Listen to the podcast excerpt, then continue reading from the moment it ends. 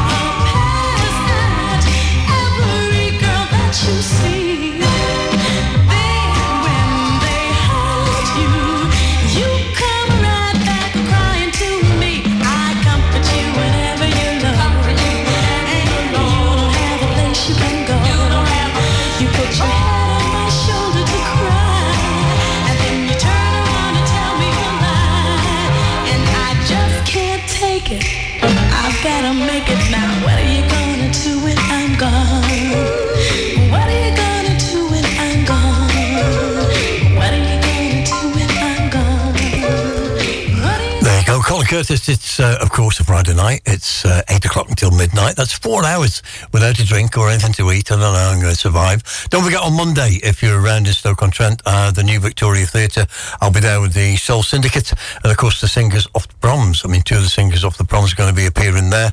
Completely sold out, but if you are coming along, then say hello on the night. I'll be there uh, to introduce the acts, and uh, we're hopefully going to have a fantastic night. The following Monday, I'll be in Buxton Opera House with them, and uh, this is a show you don't want to miss as well. Again, for anybody listening in that area, of course, uh, Buxton, that is sold out as well. There is a cancellation list if you want to have a look on that, and uh, you can do so. But tonight, it's about my special guest, Mr. Steve Glover, who's come up from the West Midlands and um, going through in the same way that we do on the Soul series. Four hours of music, uh, all, all will be provided by Steve and uh, some of the stories behind that. So, good evening to you, sir. Hello, Colin, and uh, thanks for uh, inviting me along. It's an absolute pleasure, mate. I mean, it, it, an integral part of the scene, an integral part of, of what was going on in the Midlands. I mean, the, you know, as I said off air at the start, first time your real memories of you in, in, the record shop in the Oasis and uh, providing people with a huge amount of soul music and a huge amount of British soul music back then. So, how did you get into it in the first place? How did you get into soul music? What, what were you listening to? Well, I first started uh, when, I, when, you know, when I was a teenager, joining the, the local record library. And I used to pull out stuff for the uh, the blues stuff, uh, mainly John Lee Hooker and stuff like that. Um, and then when I progressed, uh, yeah, yeah, that that was mainly it. I got one of the other one or two other things I was interested in. Folk music was quite, mm-hmm. yeah, quite so would it be, would it be John Lee John Lee Hooker, Muddy Waters? Yeah, uh, sort of you know, it, all all that early stuff, which which kind of coincides with um, what Roger Eagles was doing in Liverpool and bringing the, those kind of acts into the country. And, and the early years at the Torch.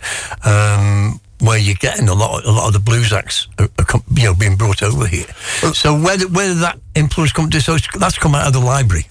Well, yeah, I just, I mean, my mum used to buy a few records when, you know, but that there was no real influence there. Yeah. It was just that uh, I joined the library and, and I, I, don't know where the actual thing come from. I just, I just went towards black music. I suppose, I suppose if, if there was a pop influence, it was the Moody Blues with Go Now. Yeah, yeah, yeah. Uh, so I, I, remember going and buying that LP and uh, I, I, bought Pretty Things uh, and Yardbirds and stuff like that. Mm-hmm. Uh, that's what I bought originally.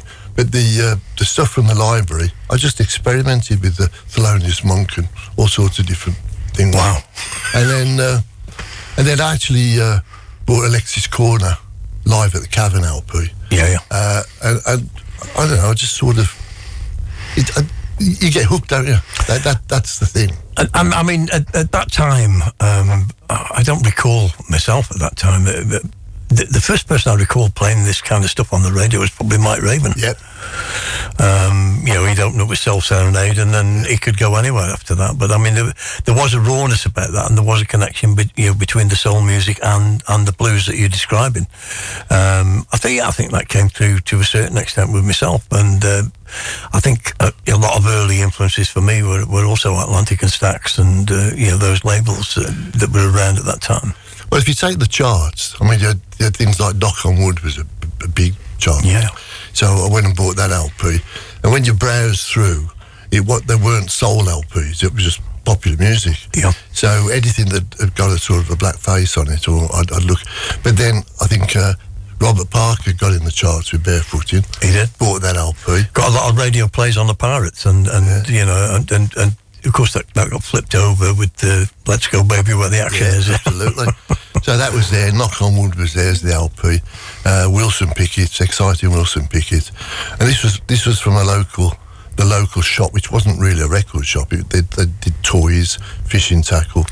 You know, a lot of shops are like that, weren't yeah. they? I mean, experimenting almost with records. I mean, where Keith Mitchell and I used to buy uh, with Steels was an electrical store yeah. that had a spinner and about maybe 80 to 100 singles behind the counter. That was it. Yeah, I never really went to a record shop until I started going into into the Sutton town centre. But I wasn't really into uh, into buying singles particularly. uh, you know, I, I thought value for money, uh, an LP's On the albums, yeah, yeah. And when you're on the, you know, pocket money and paper round money, you can't go flashing it out. I think I think every every guest who, who, who comes from our period, is, is everybody's gone down that same route about money. At the end of most days, you owe people more money than you could possibly earn. But we kicked off there with some music and, and you know stateside and Motown. Uh, you know, very much a part of those early years, and the O'Jays particularly. I mean, I dig you that became a, a huge uh, play at a lot of the a lot of the local clubs. And so, where would you go? Where would you go to to listen to the music? You know, once you've got past this uh, the library period. Well, when we when we used to go into our, our local club was uh, in Erdington. It was called Carlton Ballroom, uh, which later became Mothers. Okay. Uh, so that's where uh, we started hearing stuff. It was mixed with a bit of ska and bluebeat, but uh, rocksteady. But uh, that's where we first heard stuff like, uh, say, Bud Harper, Mr. Soul, Yep. um, going to happening Tommy Neal. I remember. But the DJ there was Erskine T, who worked at the discovery. yes. So straight away, you know, you You've got, you've got another connection, yeah. with- Yeah. So uh, I mean, uh, uh, again, we're, we're on British Labours, we're on Vocalion, and I mean, these are records. I mean, Keith and myself, um, these are records that we could order from, you know, from the shop. And um, when you've got a shop, I mean, in, in Birmingham, you got the discovery. Um, um, I don't know what else was around at that point in Birmingham. The, the discovery was the place. The place to go, I mean, yeah. that's where you ended up. Uh, uh, and, and basically, you'd buy what they suggested because, you, you know, they were playing, well, Erskine, uh, Erskine was playing them at, at the Carlton. So you'd, you know, you'd, what's that? And then you'd be in there Saturday afternoon and, and buy it. And listen to music like this.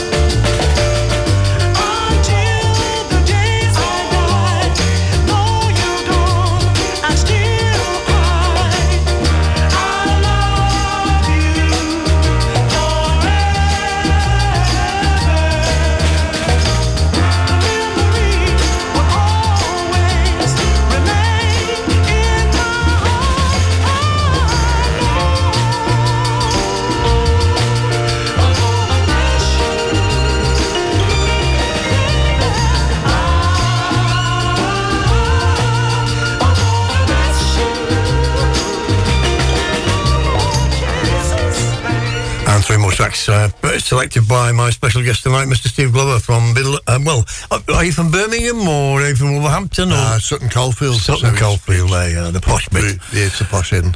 Uh, we, we, came in there with uh, Gladys Knight, just walking uh, in my shoes, and then uh, a record that we both influenced by Mr. Bud Harper, Mr. Soul, which is fantastic. Of course, came out in the UK on Vocalion, but you know these records are coming off Peacock and all these labels that at, at, this time we didn't really know about. You, you might be able to read about their license, yeah. but you didn't take much notice of that at the time, probably. Uh, and then we just finished up with um, "I'm Gonna Miss You," another hugely influential record. Um, we've got you know more influential records from that period to come. So.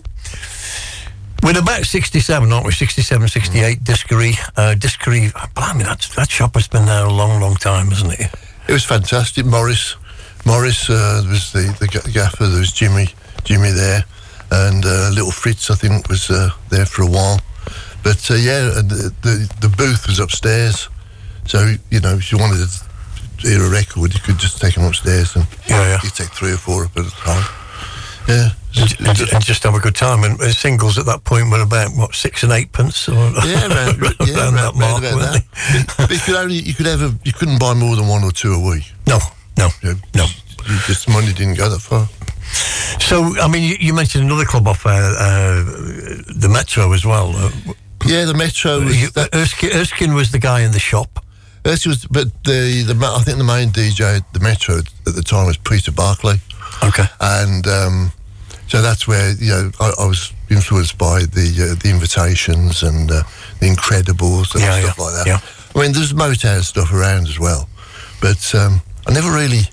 I never really got into the Motown straight away. It was the, it was the Stax and the Atlantic. Yeah, yeah, def- definitely. I, I, I think that's the way it was. I, I mean, I, I signed to Mecca in 67, so 67, 68, we got the Soul Nights going on Thursday and Sunday, and it was very much about Socket 2 MJB, Funky Street, Arthur Conley, um, and, and the very beginnings of the imports, um, Keeman, what was it, the, what, what is this, which we found in Woolworths, Bobby Womack, Yep. um, and you played one tonight, I Dig Your Act, um, you know, the Neptune label, I mean, you started to sneak in the, the what was it, the 103rd Street Watts band and records like that.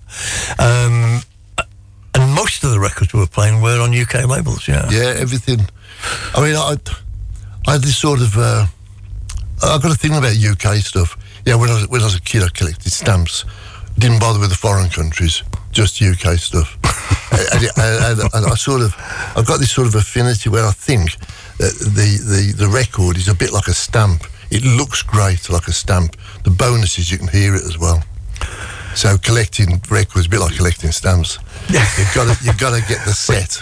But you, you- as, as you say, you got the bonus with the records because you got the music on there and you could play them. But I think uh, yeah, the British labels and, and, and, and British records were made uh, to a better standard uh, at that time. And um, yeah, I think I think as time went on, uh, as we got into the early seventies and, and more and more imports started to flood in, uh, you realised there was there was a complete backstory to all this. You know that, that was much bigger than any of us, and much bigger than all our wallets put together. Well, I noticed on one of my uh, one of my mail order lists, um, I'd put a, a little section at the bottom where I, I got a wants list.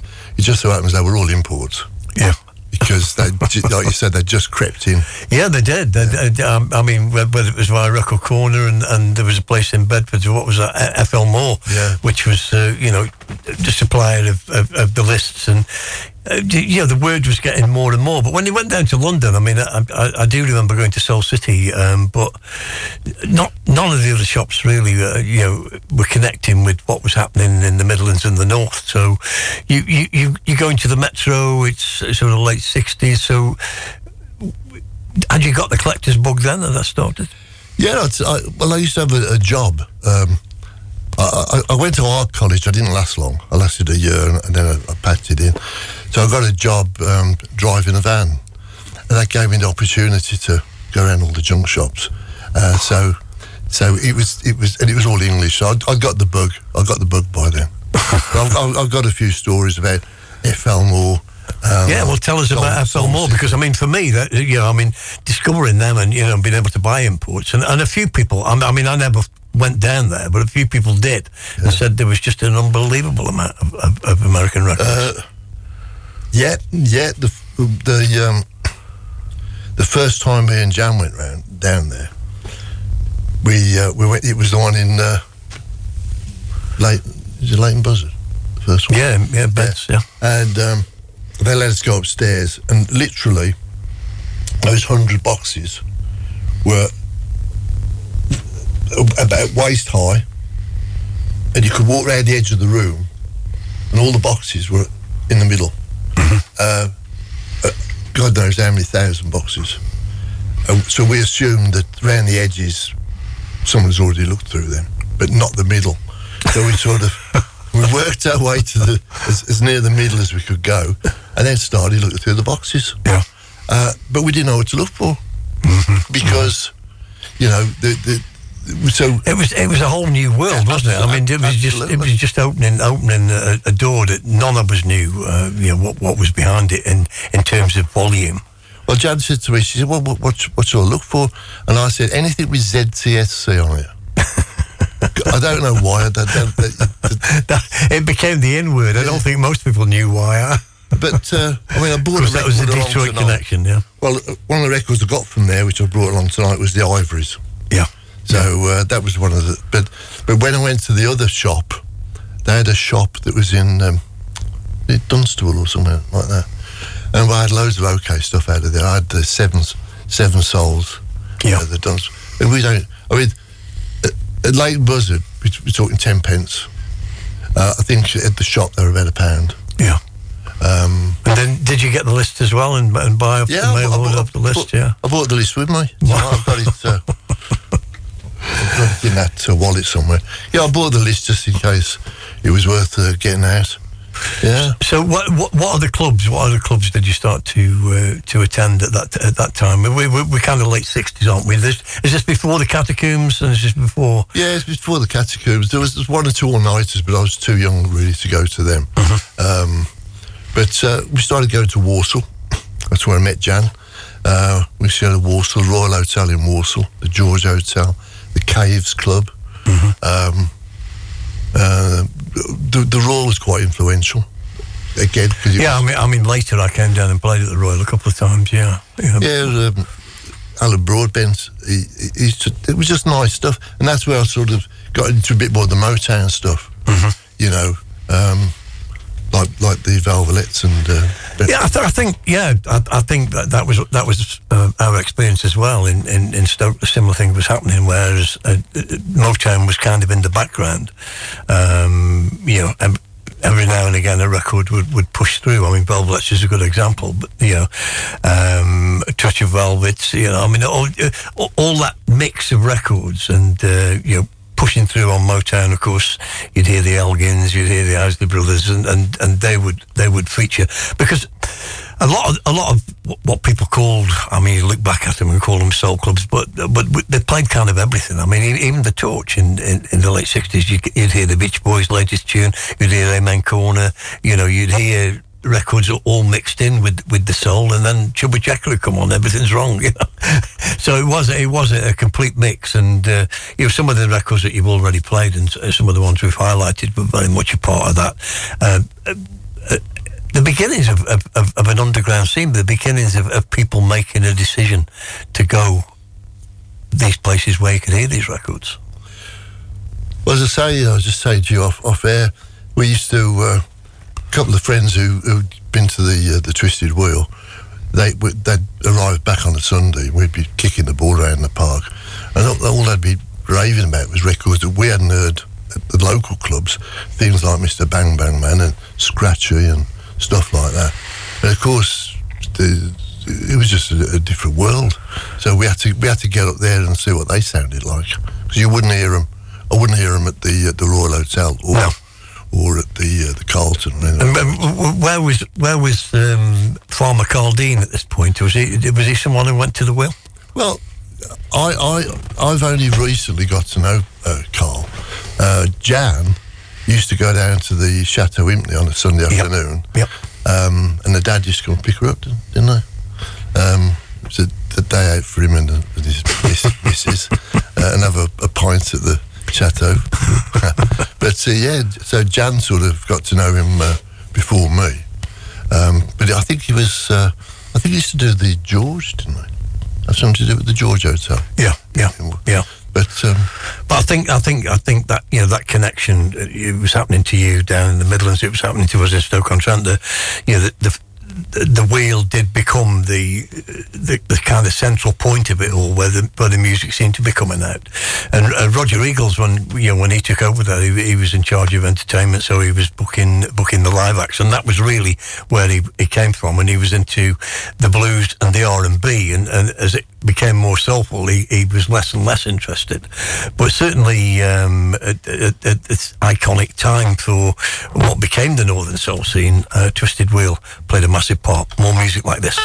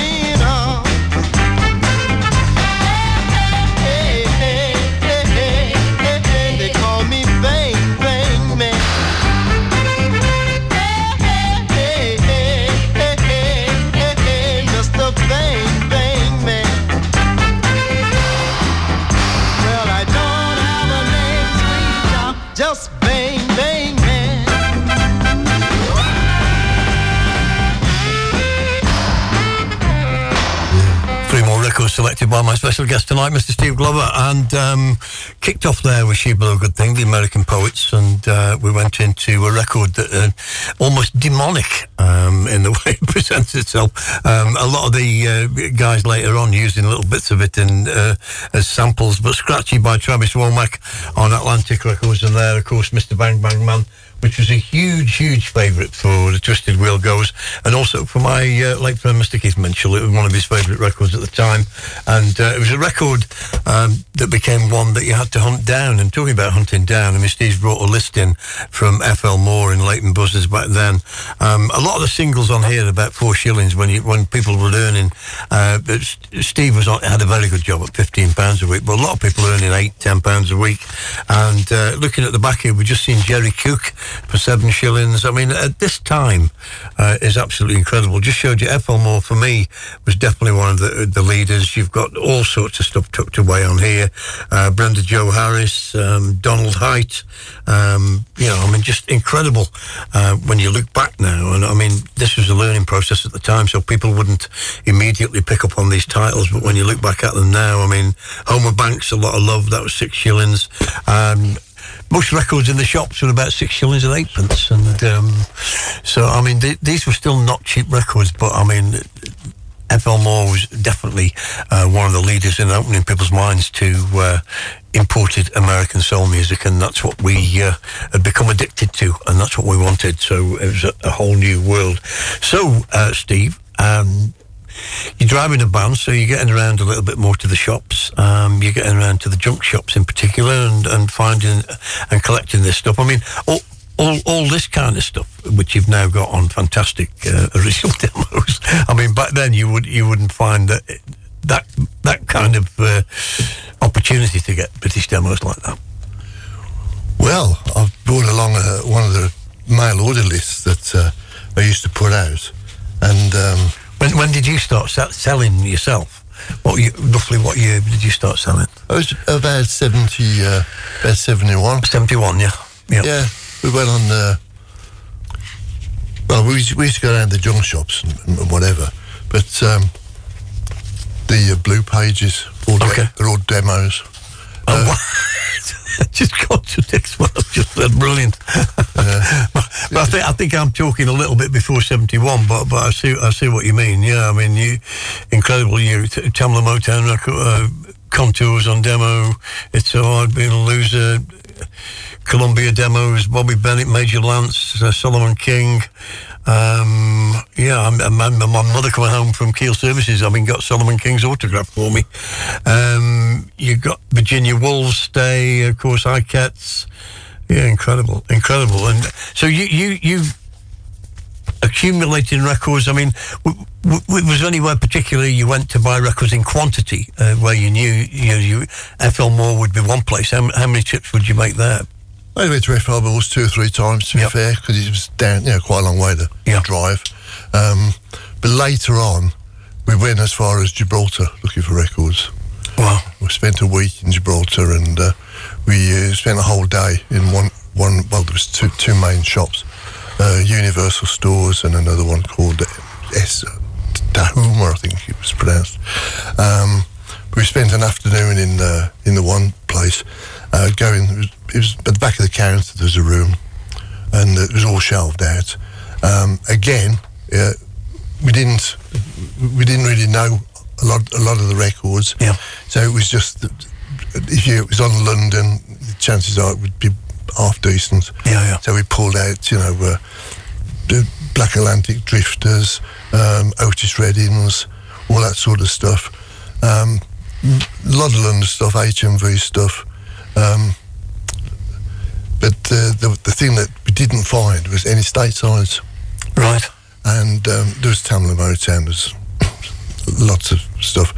Um, but, but no statesides. So after we'd sort of bundle these pile of records out and, and put them on the counter, I said to the lad there, I said, I can only find this, these two or three state statesides in the orange sleeves. Yeah, yeah.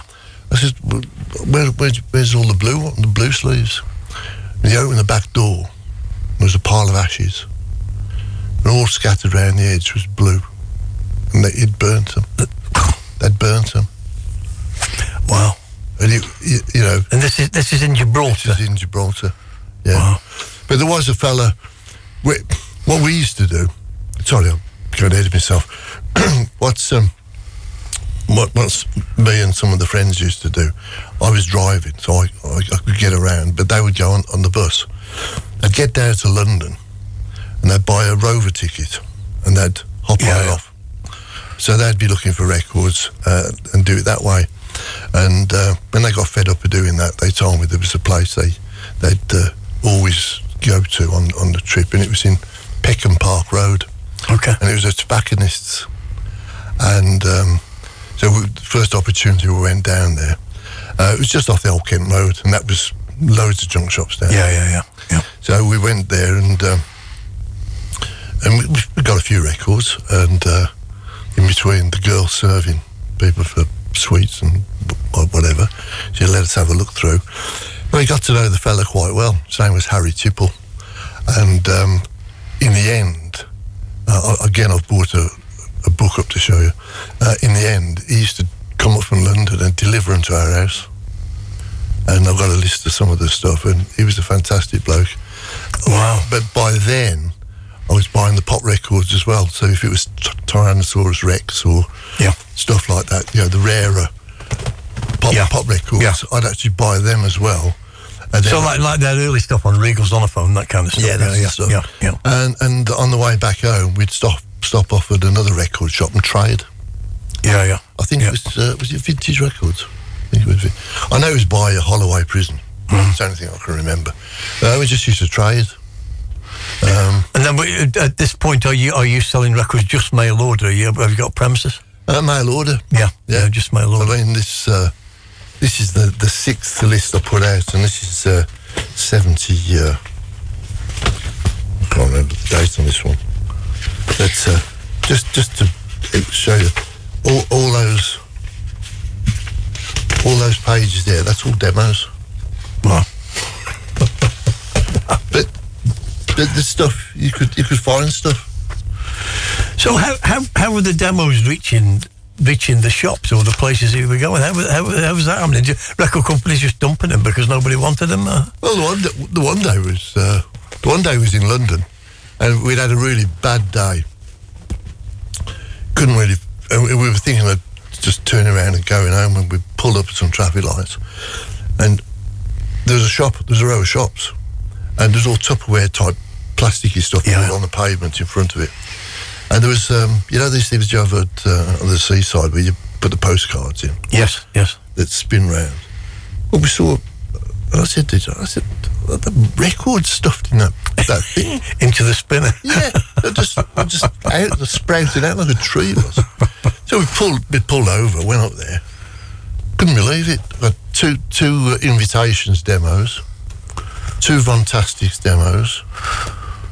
There's about forty odd demos altogether, and it, it, Wow. it turned out I think they came from the Roundhouse, I believe Right. where they just unloaded them. And uh, when I went to So at least they didn't do like the Gibraltars and burn them. They, they stuck them in a Yeah. spinner. yes. and uh, the girl said, "Oh, you you got two of these." I said, "Well, I'll take them both." I said, "One of them might be scratched, so I'll back both of them." and they were like ten pence each. Wow. Stories from Mr. Steve Glover, and uh, you know, really the essence and the beginning of the uh, what became the Northern Soul scene, but the underground soul scene at the time. Um, you know, in, inviting people to come and listen and bringing people around. Um, it was a whole word of mouth thing back in those days, and definitely uh, the mail order list played a massive part of that.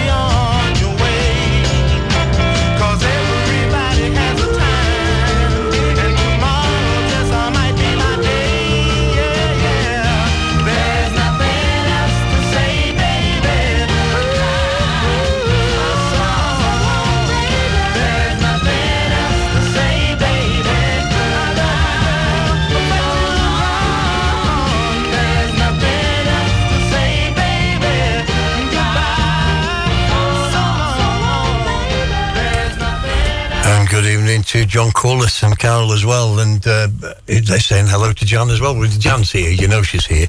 She uh, running the show at the back here and uh, keeping me and Steve in place, and that's what's happening.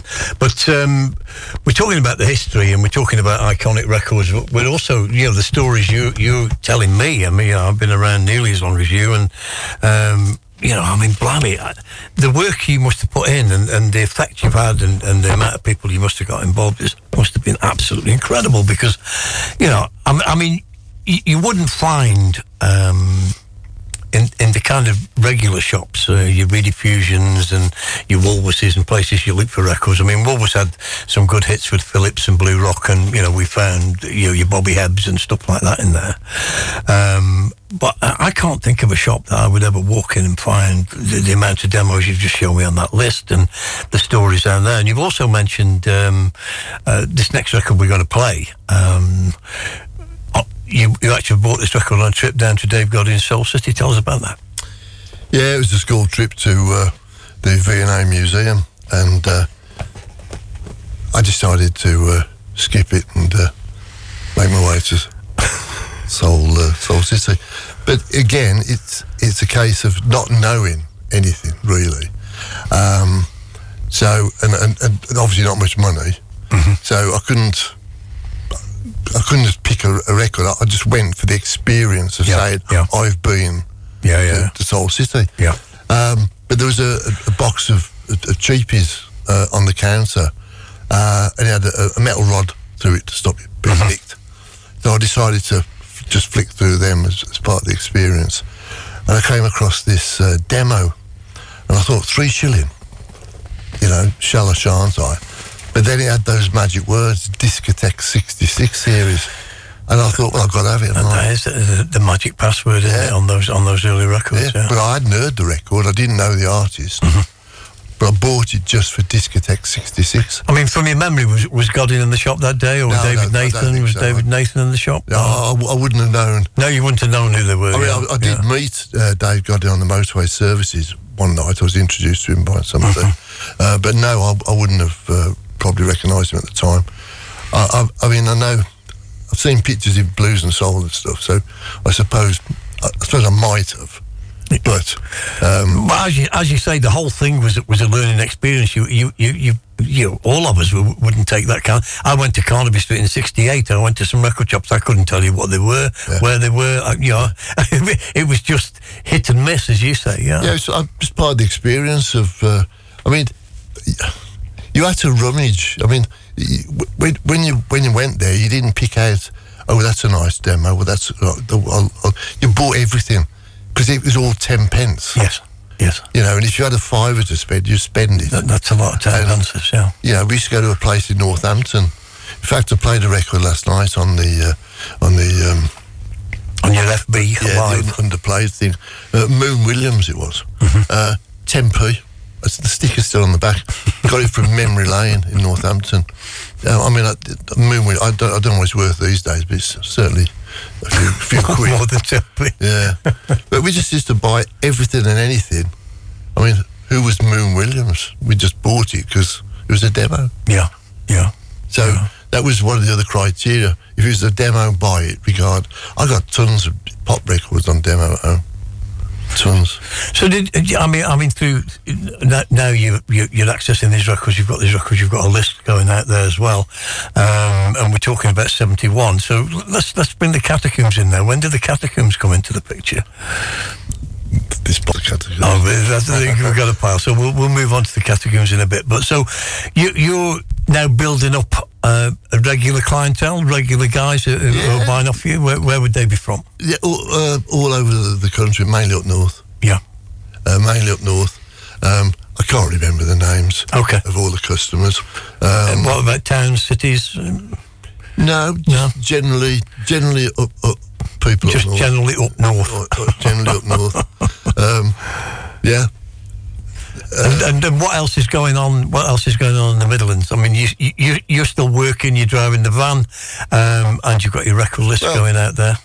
I met Jan now, so we we started. And I, I, obviously, I, I was driving, so we went a bit further afield. Started going to the uh, the catacombs, and um, that was really uh, that was really it. I mean, the catacombs was unlike anywhere else. Yeah. it was a bit like the Metro in the fact that it was arches and you know uh, proper proper atmosphere. Yeah. but it was a lot closer, and um, you really felt when you went in there, you felt it because the water would be dripping, the sweat would be dripping. You, you know, uh, uh, and it, it was just overwhelming. Yeah, I, mean, I mean, I, mean I, I hear everything you say because the torch for me was was was that my catacombs, if you will. You know, I mean, I walked out in there in '68, and know, I was dressed like a clown.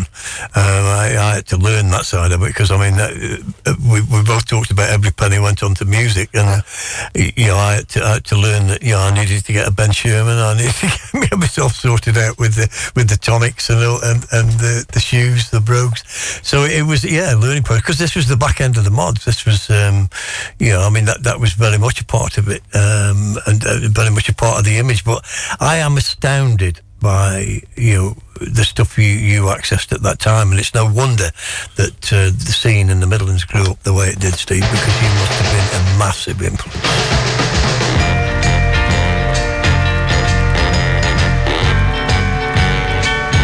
Piece of history. This record was bought in Soul City Records. Dave Godin's shop in London town.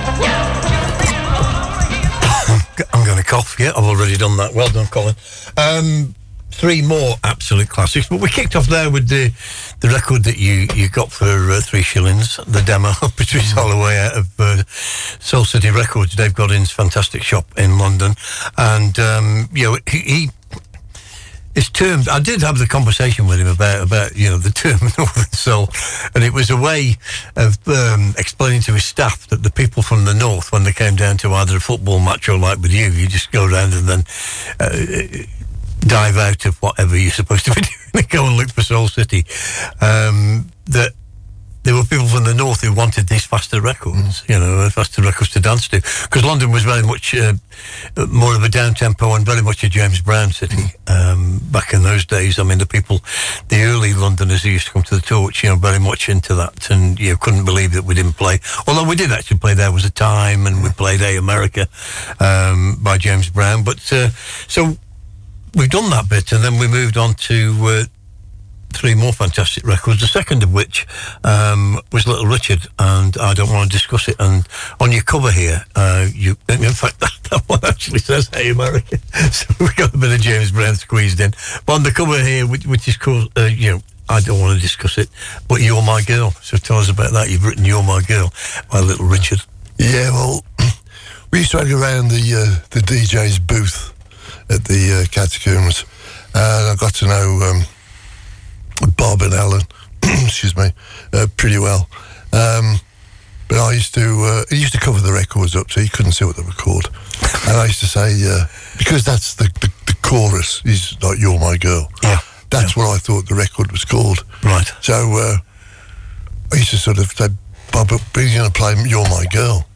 And of course, he uh, he, he, he that he thought that was funny. so uh, he took, took me to one side and said, "If you want to get that record, I'll give you a clue." He said, "The A it's a B side, and the A side is the theme music to a western." That's all he said. Well, Well, you know, not much of a clue. not much of a clue, but it's uh, Hurry Sundown. Yeah, that, would, that wouldn't help me even if he'd have No. told me. But he, he, he, he, it was his way of sort of, you know, the sort But that, that um, you know, that, uh, you know, whether it was a beer mat, whether it was a piece of paper, whatever it was, it, I mean, that that was rife in the torch way before the all nighters, where the DJ didn't want to tell you, you know, what the records were. I mean, that was a way of protecting it, and to break that down, you know, we, we, we went more and more until you know we built up a list, and then over a period of about six months, Keith and I were in front of the DJ. Then, you know, we by going to other places, talking to other people, you know, he wasn't going as wide as we were. So we started, and we really used to aggravate him then. And eventually, Keith was given uh, one of the what they call the rotating sets on, on a Friday night, and that's when we first started to see people from Manchester, people from Wolverhampton, Midlands. You know, that's the, the Torch Friday night became you know a very very busy night. But we go back and, and just touch on. We talked about uh, London. We talked about uh, that record shop. Did you ever go to Contempo Records looking for, Yeah, for yeah. records? Yeah. Yeah, we got. Uh, I've been up there.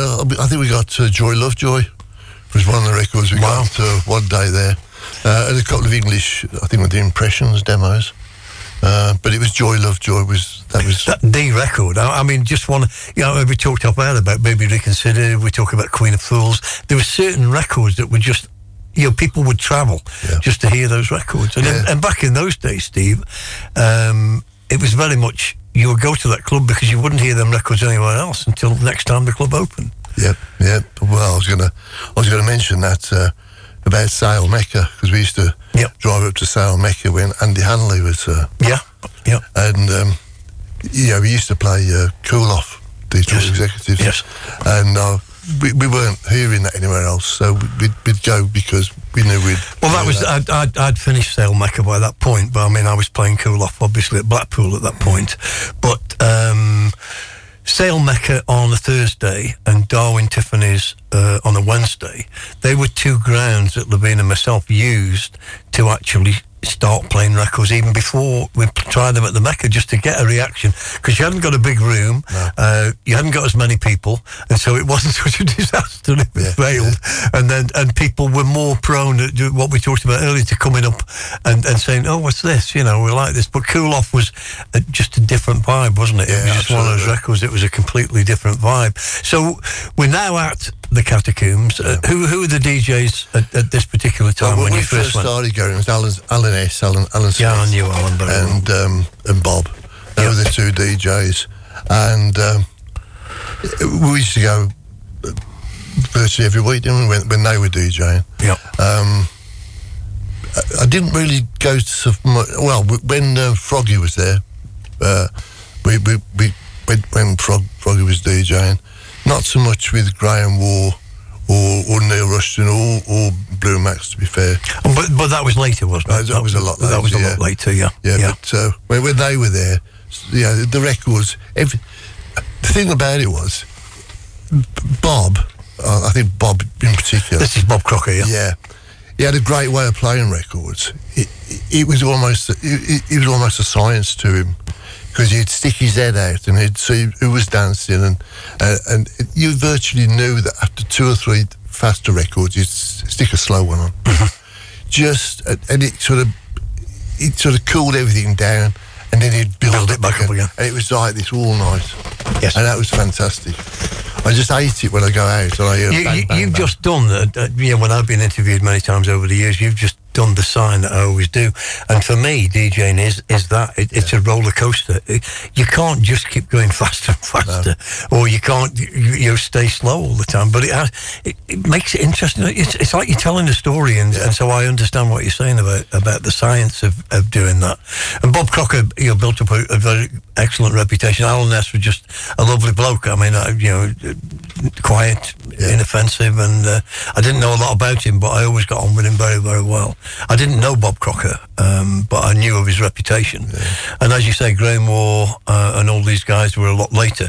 But the music we're playing now, the music we're playing now, which is uh, this, this is pre. Uh, Torch All Nighters. This is this this is what 70, 71? Yeah, we'll say so better. and we'll do some more of that and more demos. Yeah. You must have the most demos. Or was That's- Mick, Mick that's- Smith borrowed them off? Mitch Ryder.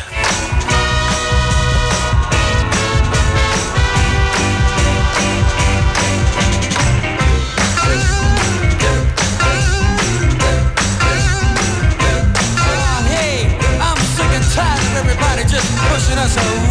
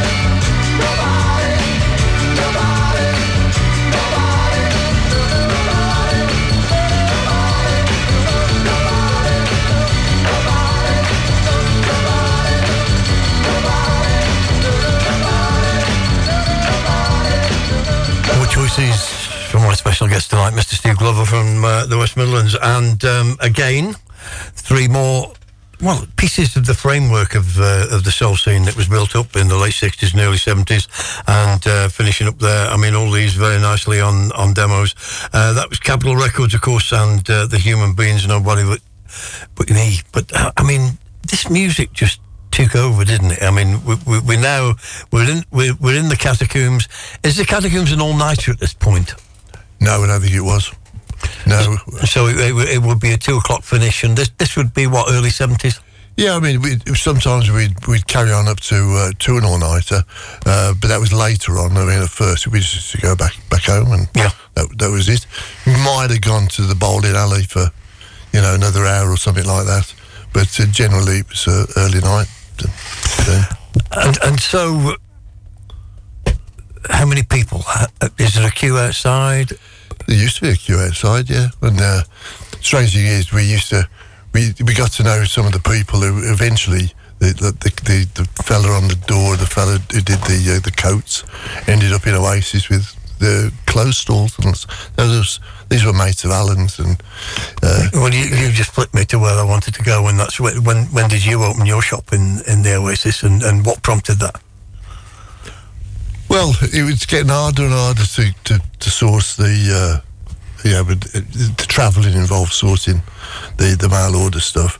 We got the imports coming in, so it was easier to, to go to places to get imports like uh, the fella in Telford.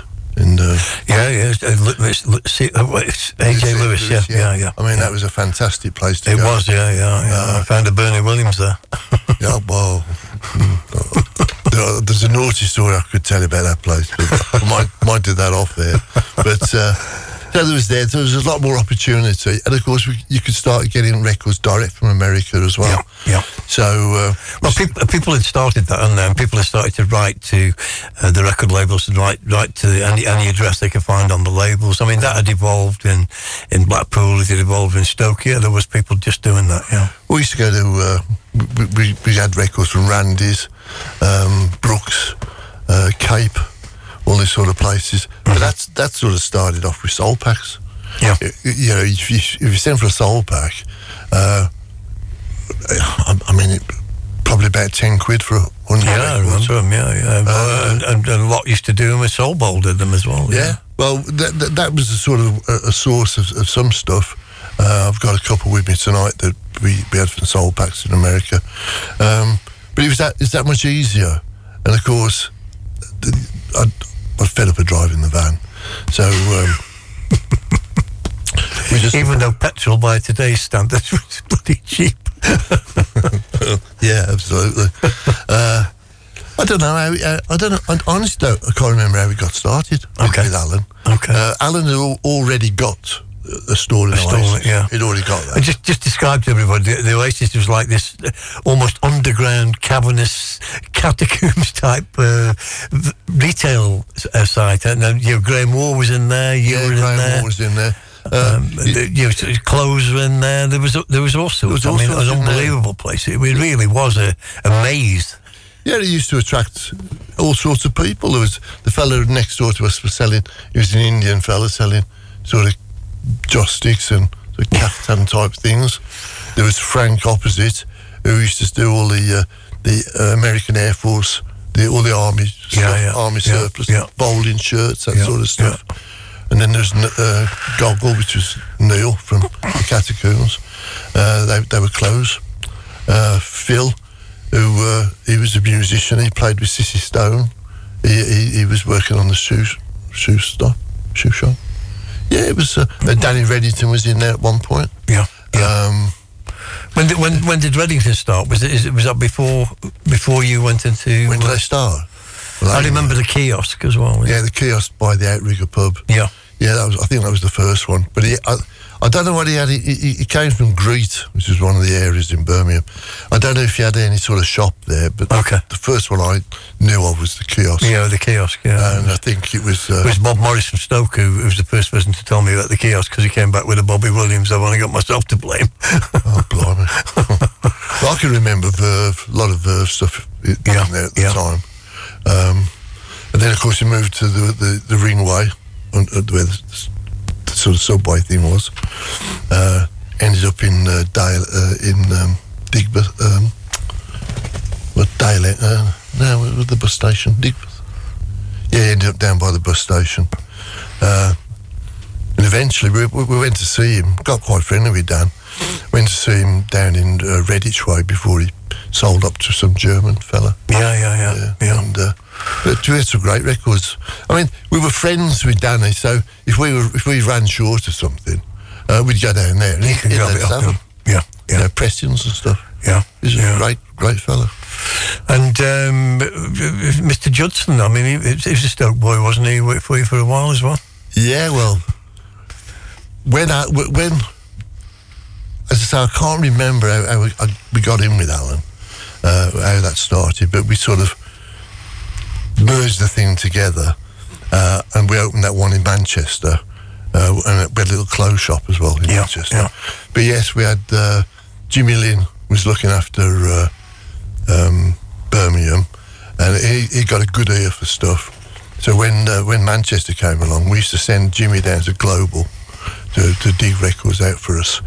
He, he was more, you know, at at ground level. Yeah, yeah, yeah. Um, but yeah, not, uh, not, not as hyped. we had Char- little Charlie Judson. He he, he, uh, he was And of course, Global was Ed Balbier, which eventually became Yanks. I mean, that, that was uh, Richard Searling worked there for a while as well. And Keith and I went up there when it was on uh, Cross Street, I mean, just just around the corner in the old bank. in the uh, basement. Yeah, in the basement. Yeah, Yeah, that's where I first met Richard. Yeah, Uh, yeah. Richard and Richard Cooper. Yes, Rick Cooper. Yeah, I mean, Rick Cooper bought a lot of my originals. You know, as records got pressed, Rick would always be there with twenty or thirty quid and take them away. You know. Well, we uh, we bumped into the fella from the Diskery there the one day, and he, you know, I used to be a regular at the Diskery, so he looked at me, and I went, "Hi, Morris," and then he sort of went to, to Ed Balby and goes, "Oh, "What what you, what are selling records to him for?" And we had, you had to explain that we'd got these market stalls, and. Uh, yeah, I was there the day the uh, the the the the, the uh, cable because he, he had a couple of sons working there. Yes. And they got this extension cable out. Instead of unwinding it all, they plugged it in, but left it all the extension on the reel. Wow. And it caught fire whilst we were in the in the place. yeah, but uh, yeah, good good good old day. So that was that was another. I mean, you, you know, you're selling records to people now, going to the clubs, and, and, and the catacombs eventually turned into an all night session as well. Um, was it during the catacombs that Bob Crocker died? You know, while the club was still running, that was a car crash. Wasn't yeah, it? yeah, car crash, and uh, Alan broke uh, both his legs. Yeah. Uh, I think that's when Froggy started DJing at the Yeah, Cats. yeah, and then later, as you say, it was it was Graham Warr. I mean, Graham, of course, had, had uh, a, a, a good trip to Miami. I mean, he'd found uh, blowing my mind to pieces a few other things, and uh, uh, he passed the information on to Ian Levine, who had a massive hit in Miami. Um, you know, at the same place. Did um, I think uh, was Graham working for uh, Record Corner at the time? Yes, I think so. Yeah, Yeah, yeah. I think he was.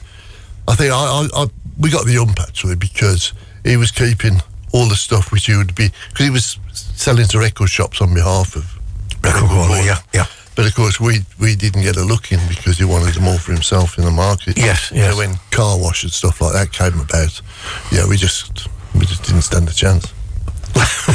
just wouldn't let us have them. The, the joys of business. Yeah.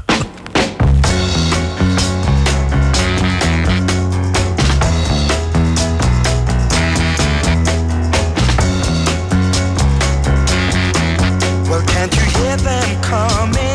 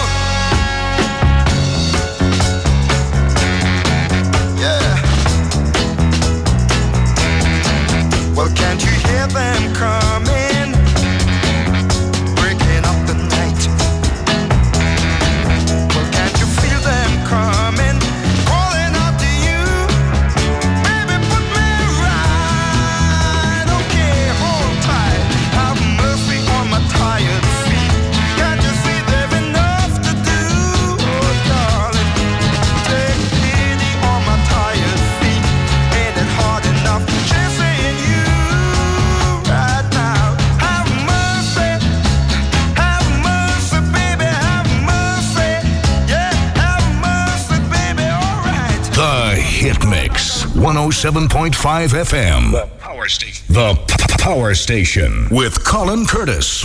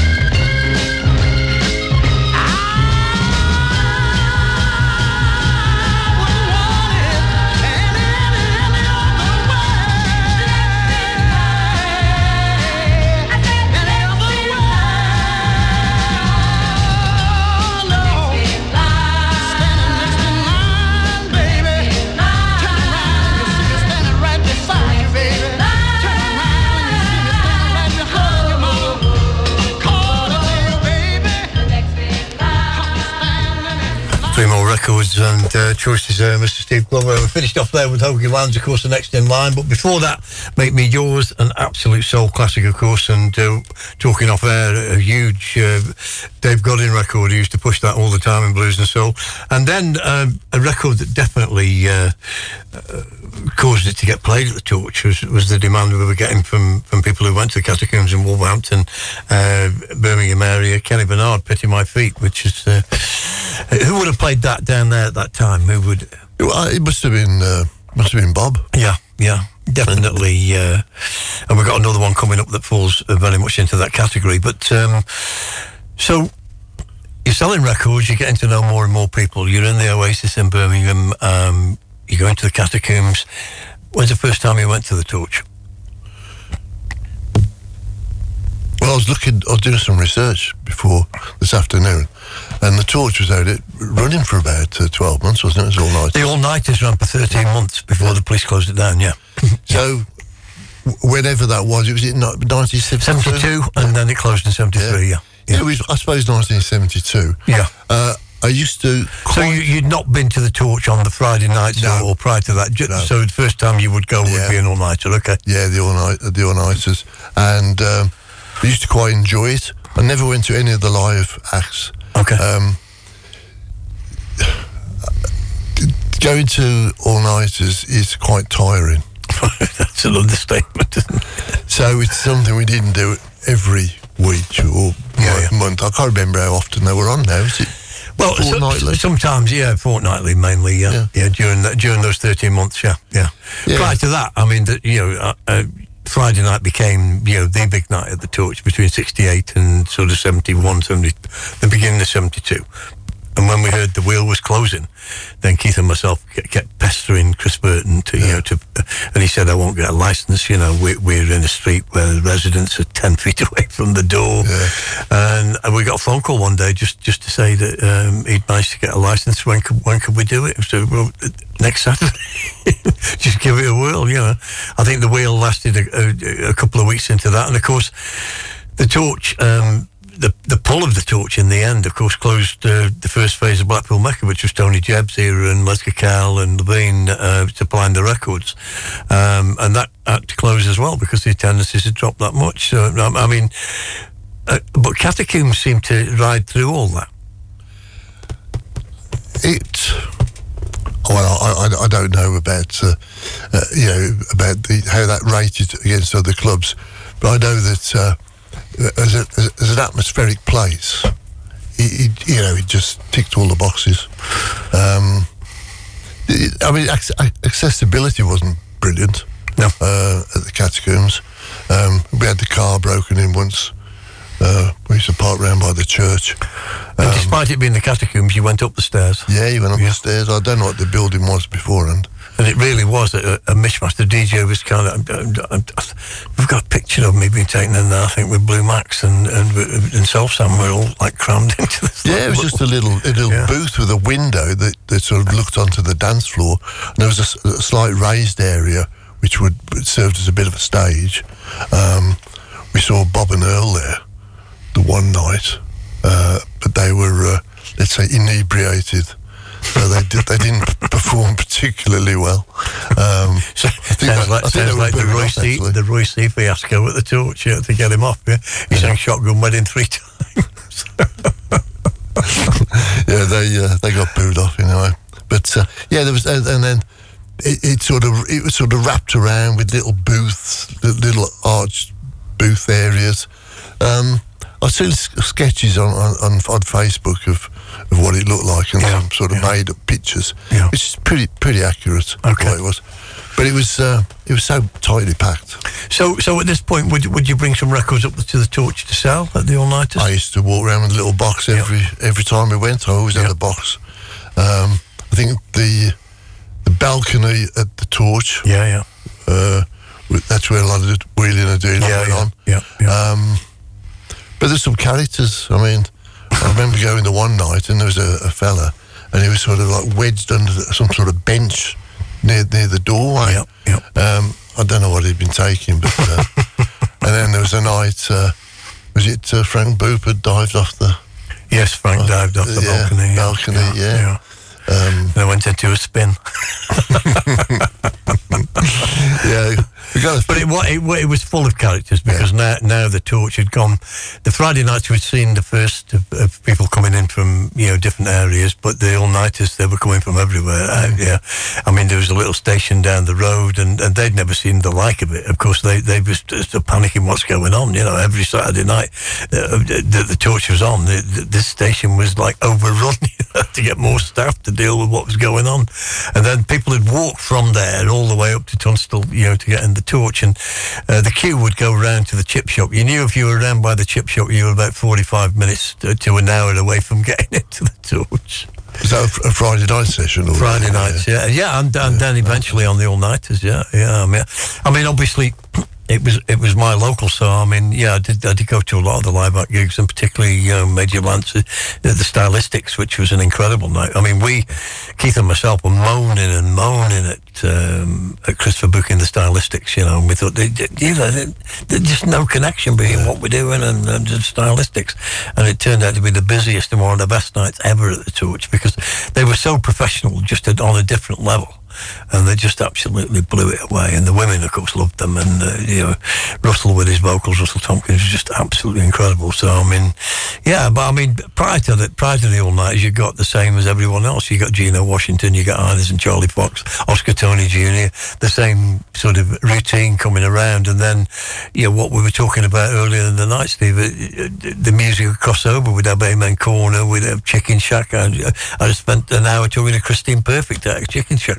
Course, we went on to Fleetwood Mac, uh, John Mayall's Blues Busters, the Bandwagon. they all kind of came around. It was a, it, it was an incredible time. Uh, uh, I mean, I don't think any of us, probably at the age we were, just appreciated, uh, you know, uh, the opportunities that, that, that were coming our way. So, where where the shop was doing well. I don't think the shop ever did particularly well. Um, but I, but it, it, we didn't. Tr- hmm, it sounds bad now, but it, it wasn't like a business. It, it, it, it was fun. Fun, yeah. You know, uh, if we'd have treated it like a business, uh, who knows what, what would have happened. Yeah. But it, it, it just wasn't. Okay, you, you took a wage, but it, you, know, you weren't. You couldn't invest in loads of stock or anything like that. You No. live from sort of hand to mouth. day to day and, and relying on the stuff you were finding and then and then the, the difficulties when Graham is, is not giving you record corner Well, stock and stuff that- like that. because because new releases did become a part of it didn't they, They- they- particularly on the import They certainly did, and, and we relied on, on, on, on pressings. Really, that was Yeah. the mainstay of Yeah. of the business. Because you know what else was? You could go. You so w- w- where would you buy them from from Selectadisc from selected it mainly. yeah Yeah, yeah yeah. And there's a, there's a story uh, to go with that. Um, before we finish tonight, there's a story about uh, records we got from Selectadisc. Um, we, we weren't there for long before we, we went up to Manchester.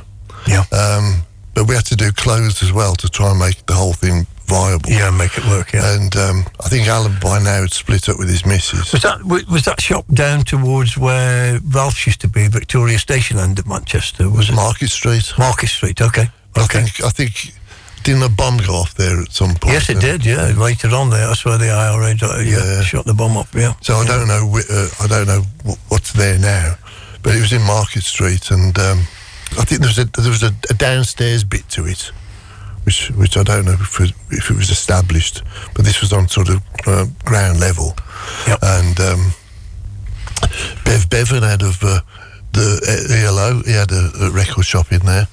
Um, and we had ours in there, but we also had a clothes, little clothes things. We just sold jeans Yeah. and uh, t- cheese this, this, this was uh, not not exactly like the the Oasis, but it was uh, that kind of retail stuff, Yeah. wasn't it? That underground and Yeah. and and lots of stalls. So you you it gave you the opportunity to get through without, without being hundred percent business minded. Well, I think it was a bit posher than the one in Birmingham, to be fair. it was a, ni- a nicer environment. Yeah, yeah, yeah. Because that one, the one in Birmingham was a bit of a stinker, to be fair. So what, what what about going out to soul nights in Manchester at that point? Uh, Well, uh, I mean, obviously the wheel's gone. didn't really. We, I know you went to the wheel ear- earlier on. Yeah, we, we rented a house uh, in Manchester, and uh, we had all sorts of uh, all, sorts of people camping in there and, and stuff. Um, again, it wasn't it wasn't brilliant, but uh, I, I and of course we had uh, Dave Evison working for us. Yes. In uh, in the Manchester one, uh, and I tried to uh, to try and push to try and push some of the, the other records that weren't pressings. Uh, I tried to get him uh, to do a spot at the Pendulum. I saw Richard there the one night um, and asked if we could do uh, a, an unpaid hour. Uh, yeah, but, but there's nobody in basically, just the first um, push, pushing stuff we'd, we'd have in the shop. Yeah. But to be honest, I don't know. I don't know where that went. I don't. I don't. I don't think anything came of it. But What, uh, the pendulum? uh, uh, Dave doing, oh, Dave, doing yeah, yeah, yeah. I can't record anything happening from that. Did you go to the pendulum? Uh, no, no. I would just just the one time I went there to to try and uh, to do, but no, no, didn't really do. I tried getting to Va-Va's one night and got lost. We all did. We all did. Too many mirrors. and the Bolton one-way system. You say you need a loving man. Keep on talking.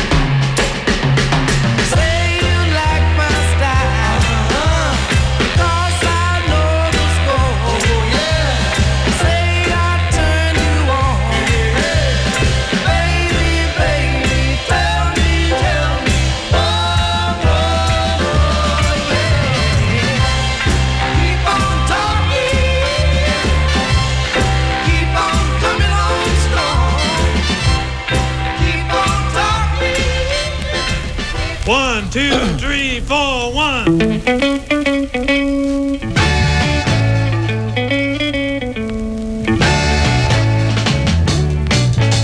You told me that your love for me was not strong used to be, baby. You told me the money I received was nothing but just chicken feed,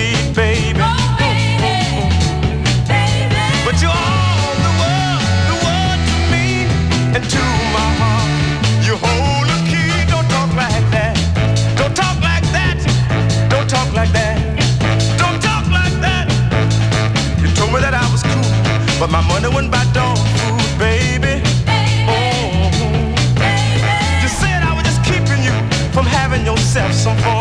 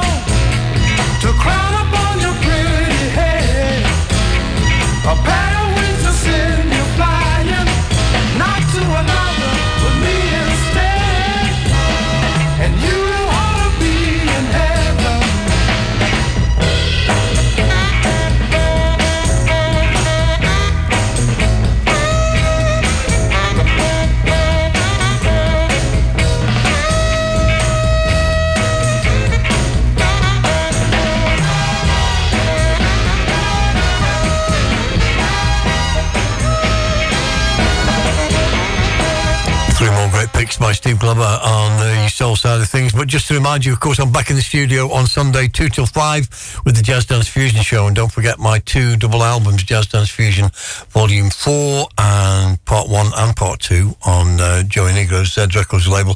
They're going to be out on March the 1st, and I'll be heavily promoting them on BBC 6 with Gilles Peterson in Manchester on March the 9th, um, as well as uh, spending some of that weekend up there in the Northeast as well uh, with Mr. Paul Connery and uh, the Tune Weekender. So busy times. Uh, Dave Evison worked for you. That's um, the, first of those records that we played there became one of uh, Dave Evison's all-time favourite records. That was James Barnett, of course. And, and I said to you off air, that was a record along with Pity My Feet um, definitely upped the amount of plays, you know, because of the pressure from Wolverhampton crowd uh, when they when they were coming to the torch. But uh, um, absolutely superb stuff. And then finishing up with the impressions there, they sounded like they've joined the Junior Walkers and the All Stars on that one. You you ought to be in heaven. Fantastic music again, right the way through. So um, where are we? We we're in the catacombs. Um, you've you've been to the torch. Um, you're opening a shop in Manchester. Uh, you're moving records there as well. Um, so, are you travelling up to Manchester to do that every day? No, we uh, we rented a house up there, but we did have to travel to uh, to London to uh, to get stock. Uh, so quite often we'd we'd meet somebody at um, Keele Services and and swap, you know, take take stuff out of our car and put it in theirs, and they'd carry on up. Um, as I said, we had clothes, so we- we'd come up, com- do a combination of uh, looking for cheesecloths uh, in the uh, in that area of I the area was where they do all the I can't tell you how popular cheesecloths were at one point, weren't they? Unbelievable, yeah, unbelievable. What, what about Blackpool Mecca? Had you ventured up to there when Tony Jebb was there? Not when Tony Jebb was there.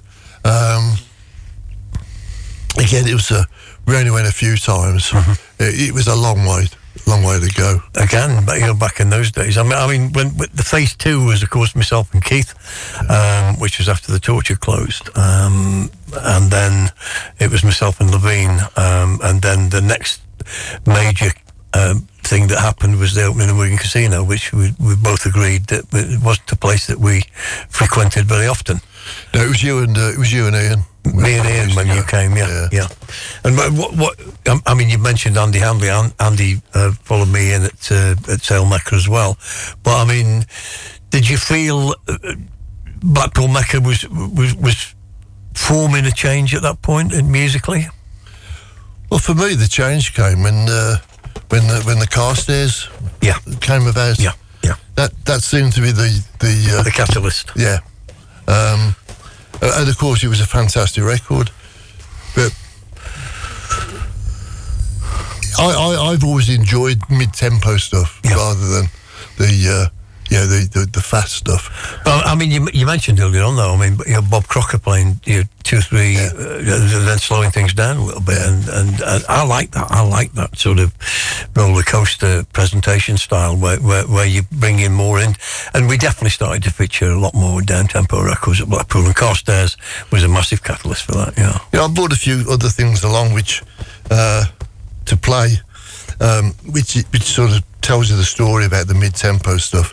I mean, the, I'm so afraid the Opals, for example, fantastic record. Nevertheless, uh, great great record.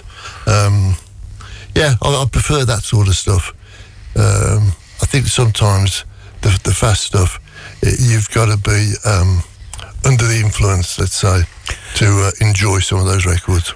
Yeah, yeah, yeah, chemically motivated. Yes, that's chemically, chemically motivated, motivated, and partic- particularly uh, uh, when you've got to stay awake all night Exactly. well, and keep up with that tempo. But certainly, um, there was a notable change for me from from the music that was played at the wheel, and then the music that was played at the torch before the all nighters, and then the music that was played during the all nighters. For 13 months, the adrenaline level and the pace of the music just went right through the roof because these were now all nighters.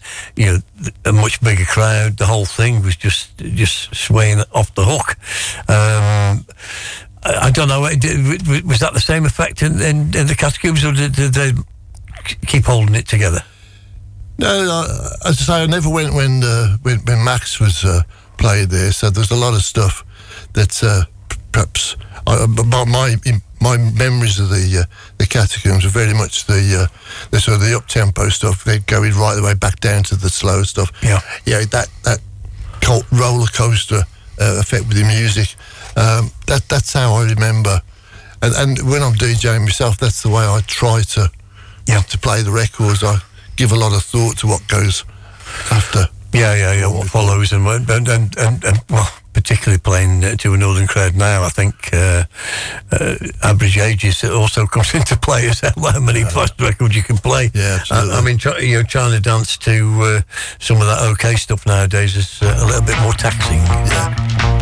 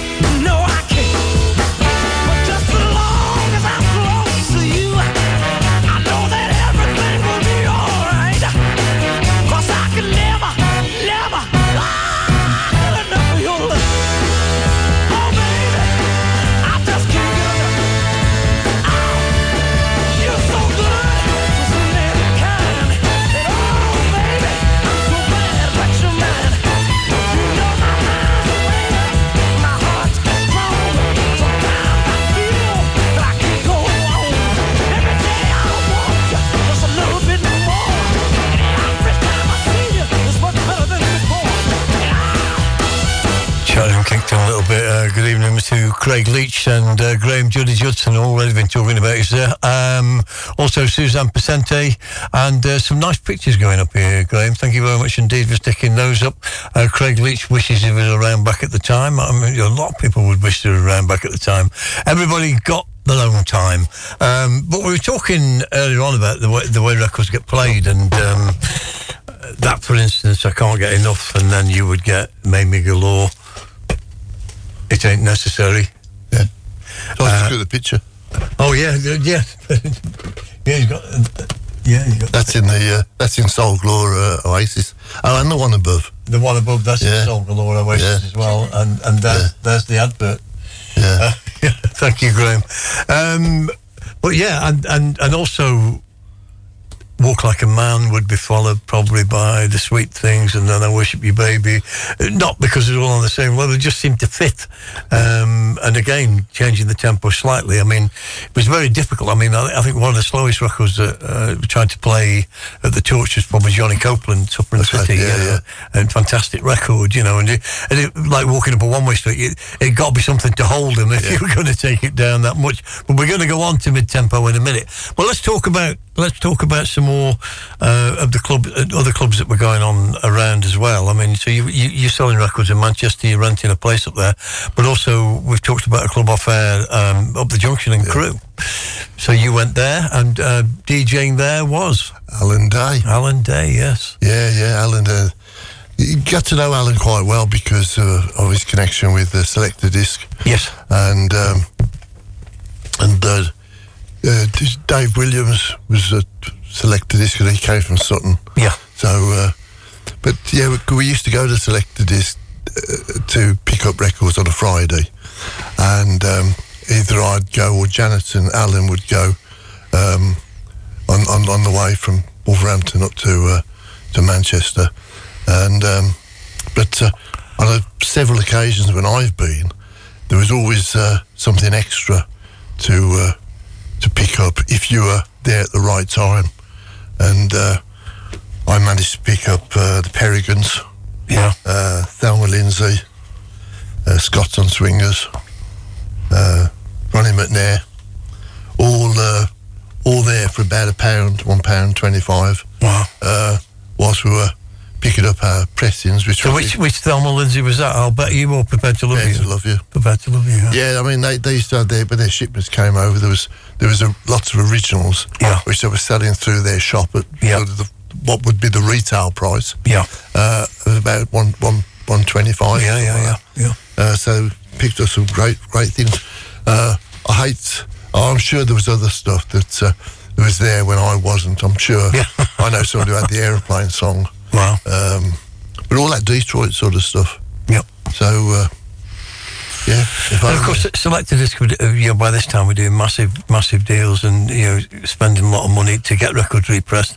Officially, a lot of the time, Yeah. um, it, it dwindled away uh, as time went on. But I mean, John and, and everybody got involved in in making sure that I mean, the Carstairs were, were paid for by them. You know, the, the pink ones, uh, because that record was never going to come out. Um, no intention of releasing it. It hadn't been a success in the states. And when Ian Levine first heard it on WVLS radio, tried to buy it on the way to uh, the airport, making the taxi stop at any record shop that they found. Uh, but of course, he wouldn't have been able. It wouldn't have been in there because it was just just a demo. Really? And the demos. Uh, Eventually turned up, of course, the the, the the first three copies, which myself, Levine, and I think Ian sold one to Ian Dewhurst, and then somebody else got one as well. I think there was four in the end, but they came from John Anderson.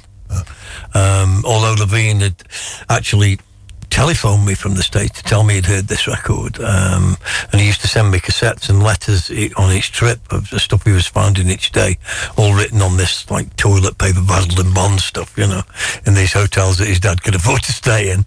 Um, and, you know, flipping back to the Graham Warr story earlier on, I mean, that, you know, Graham tipping off, um, Ian with with an address in Miami that he went to, and that was his biggest haul, the four thousand records. Of course, the story where they were flying from Miami back to where they were, and uh, his dad wanted to throw the records off the plane because the, the the pilot was saying it was all too heavy, and eventually they they they threw something else off instead, and um, and got the records there. But yeah, I, I mean, all this all this is uh, you know very much a part of the tapestry and uh, and, uh, uh, of you know what what became this incredible northern soul scene that is still on Monday night. I'm going to you know a sellout gig in, in the New Vic Theatre where there'll just be live guys who are out of the studio the other week, uh, two vocalists that were on the proms. I mean, this thing's just exploded all these years later. I mean, but you were very much a part of the framework of this putting it together, and the effort you put in and the music you shared must have influenced so so many people, Steve. Well, I, was, I was just thinking about what you were saying there. You literally had to get off your bottom. Yes. You you, you couldn't just. There was no internet. You, you, you, you- if you're a millionaire now, you can press the buttons. If you've got plenty of money, you can press the buttons, and the records turn up in a day or two. And or in America, maybe maybe almost a week. But back in them days, no, you've got to go out. I mean, make it for out every day, every day somewhere. Whether it, whether it was Hanley, whether it was uh, you know Manchester, whether it was Birmingham, wherever it was, you know. Um, you, you just got to go out and keep looking all the time. And as you say, we did. None of us had a lot of money. None of us, you know, but, but you just somehow made it work, made it pay, and got some records in. And you ended up buying stuff that uh, on spec as well. Yes. I mean, Yes. we've been to America the one time. Uh, it, it was a family holiday actually, so there was no intention of. So where are you? Are you New York or Detroit or We, Chicago? uh, no, the, we we we we, um, we flew to uh, to LA, and we was we were going to the the kids were little, so we were going to uh, to uh, Disney. Yeah, yeah. The, uh, but um, we decided to. Oh, it was a it was a three three center holiday. It was LA, uh, Anaheim, um, Palm Springs, and San Diego. But uh, we took the opportunity, Palm Springs, to try to find records. There's nothing. Uh, we didn't find. Oh, we found some in San Diego, but it was the trip from the drive. Instead of sticking to the motorway, we went cross country. Stopped off at a small, um, just, just shops either side of the main road. Uh, couldn't call it a town as such, but um, the kids had to have their uh, frozen yogurt. So we stopped, and it just so happened that there was uh, some records in the shop uh, right opposite where apart. So uh, we went in there, and uh, eventually uh, the, the kids had gone, and uh, there, there was nothing really to interest me on the on the sort of browser thing. And I asked him if he'd got anything under the counter that was a bit special. Yeah. He says, no, I've got, he said, I've got loads more upstairs. Uh, you can have a look if you want. So I went up there and we got, uh, we got a nice demo of Tainted Love, which was nice, very nice. Uh, thr- thriller Moment, uh, Kim Weston, uh, three or four other Yeah, yeah. decent records. Yeah, yeah. But we had about another 40, which were absolutely nothing, dead. Yeah, yeah. But the interesting thing was, when he was flipping through them, he stopped at some Jerry Butlers and said, uh, I'm gonna have to charge a bit more for these. he got his uh, he got his his price guide out. He goes, well, that, that's like a dollar. Uh, that's, so uh, I said, yeah, that's all right. But the others were like just cents. Picking up Jerry Butler in the middle of nowhere. Yeah. But those are the ones we had to pay a bit more money. Yeah, yeah, yeah. Yeah. So it was, it was quite quite strange. So no, no specific American trips to go to warehouses No. and, and, and do that side of it. You know, I mean, uh, I mean, so many people have been nowadays. But of course, I mean, John John Anderson was one, one of the first ones, and I was very lucky uh, to spend so much time with John over the years and got on very well with him. You know, and uh, I remember somebody saying, you know, this this guy walks into Harlem, you know, and he goes looking for records in Harlem. I mean, nobody goes into Harlem. Even the taxi driver doesn't want to take you in. And uh, uh, I, think the story came back that this this this uh, black guy had said to. Uh, uh, the guy who was asking that, he said, "Well, you know, the guy's six foot five. He's got an afro style, and then when he talks, you can't understand what he says. Nobody going to bother him." but John was uh, always, and, and I had many long conversations with him, always reluctant to talk about, you know, uh, he was very defensive, but as, as if he was giving out too much information about talking about where he'd been. But, but I mean, he really did, you know, that classic line of one of the American suppliers saying, no, I ain't got no soul records. Some Scottish guy took them all to Europe.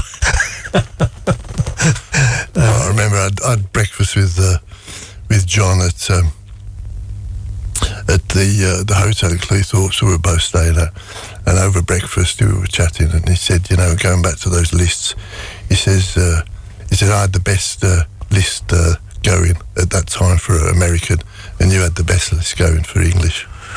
I, well, I think that, and, and, and, and eventually, the irony with that, Steve, is that he became obsessed with collecting English songs on English labels. So, American soul on English. Taking it down a little bit. 26 minutes after 10, you're with Colin Curtis on Hit Mix Radio 107.5 FM.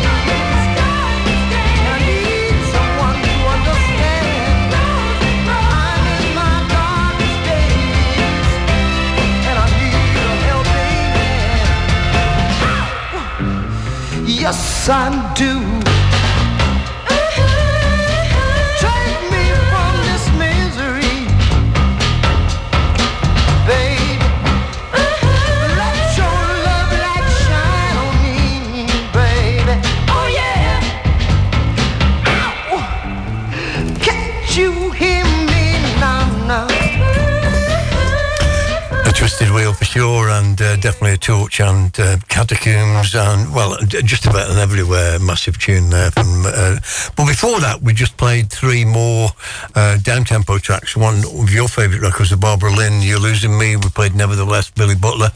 Um, so, talk to me a little bit about. I mean, through this conversation, um, you know, when we've talked about when, when you were looking for records at FL Moore uh, and, and generally when, uh, DJing, you weren't necessarily, in fact, you were almost not looking for the obvious or the big record. You were looking for something different and, and looking for some uh, different tempos as well.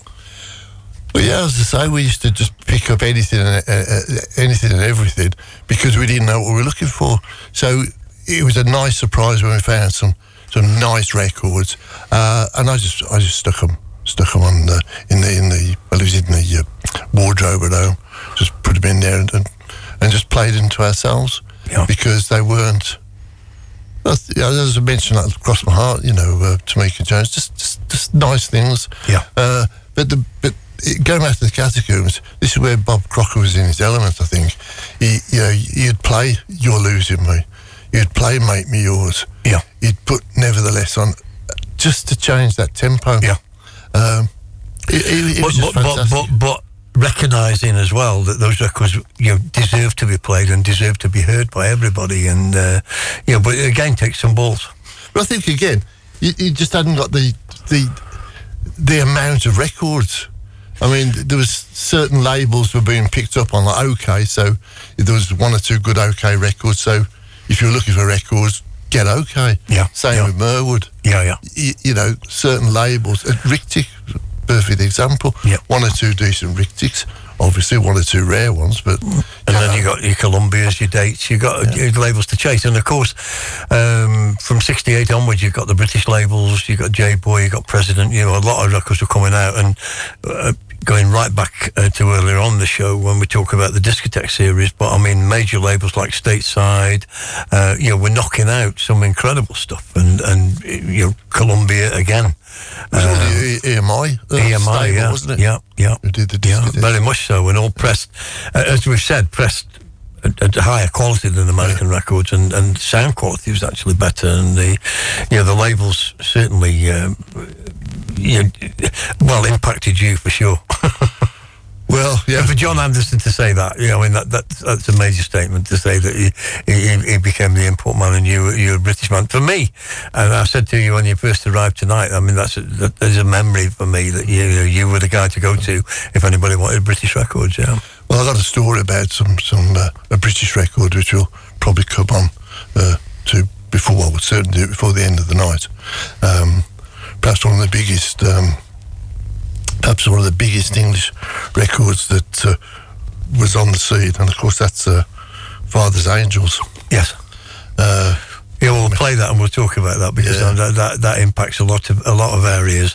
But what what what about yourself? I mean, what? So you you've now been doing this from probably you know the late sixties into we, we, we're now up to sort of 72, 73. Um, so at that time, what what would you say were your biggest influences? Where where where would, be your place to go if there was only one place to go? Where would you go at that time? Would it be the catacombs? It would have been, yeah, Yeah. yeah. That that was definitely the biggest influence. Uh, probably because you, you could access the DJ. I mean, everywhere else the DJ was untouchable. He was up on a stage. Yeah, yeah. Uh, you couldn't really see what the records were. Um, yeah, they can be quite crowded, can't they? The DJ decks. If there's, if there's if there's only one person trying to get your attention, you can't play the records. No, that's right. That's Uh, right. It annoys me now, you know, when people come up to start talking to me, and, and I'm, I'm, I'm well, You're actually doing the job. I mean, Yeah. if you t- turn up at their office on Monday morning and sit on their desk and see if they can still do the job, yeah. No, you're right. You're absolutely right. but I, I mean, I've seen, I've, I've seen, I've, I've witnessed where there's two or three people and uh, oh, buzzing round. I mean, I took a, a record to the, what, the one and only time I went to, well, one of the only few times I went to Wigan. I lost a record up there. I don't know what, I don't know where it went, what DJ ended up with it, but it was the instrumental of Billy Harner. Okay, yeah, yeah, Um, yeah, yeah. So I don't know what happened to that, but I was trying to get one of the DJs to play it, and it was, you know, I'll play that, and then And then it disappears. it gone. know, so I, I had that attack in in, in, in, up the junction, but then my, my purple haze disappeared. Yeah, yeah, it's, it- it was it's, like it was like sleight of hand. it's I mean, I've I've had records disappear from from the house. Uh, the one and only I, I, the, the stuff was in the loft. I had a, the loft converted, and uh, I happened to leave the fella up there for a couple of minutes while I just popped downstairs. Uh, he came under pretense to borrow a record, which I was quite let, happy Yeah, to let him to borrow it. yeah. But uh, over the years, I've noticed. Uh, I'm sure I had that record once, and I've had to replace. I had to replace Rufus Lumley Right. because that was one that went. Right.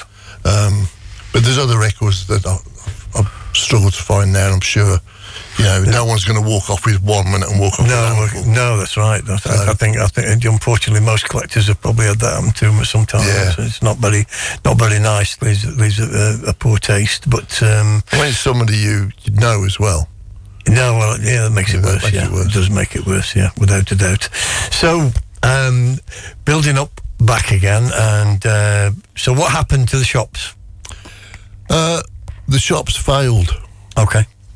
Um, the, the the Manchester one was uh, just uh, looks like a bridge too far.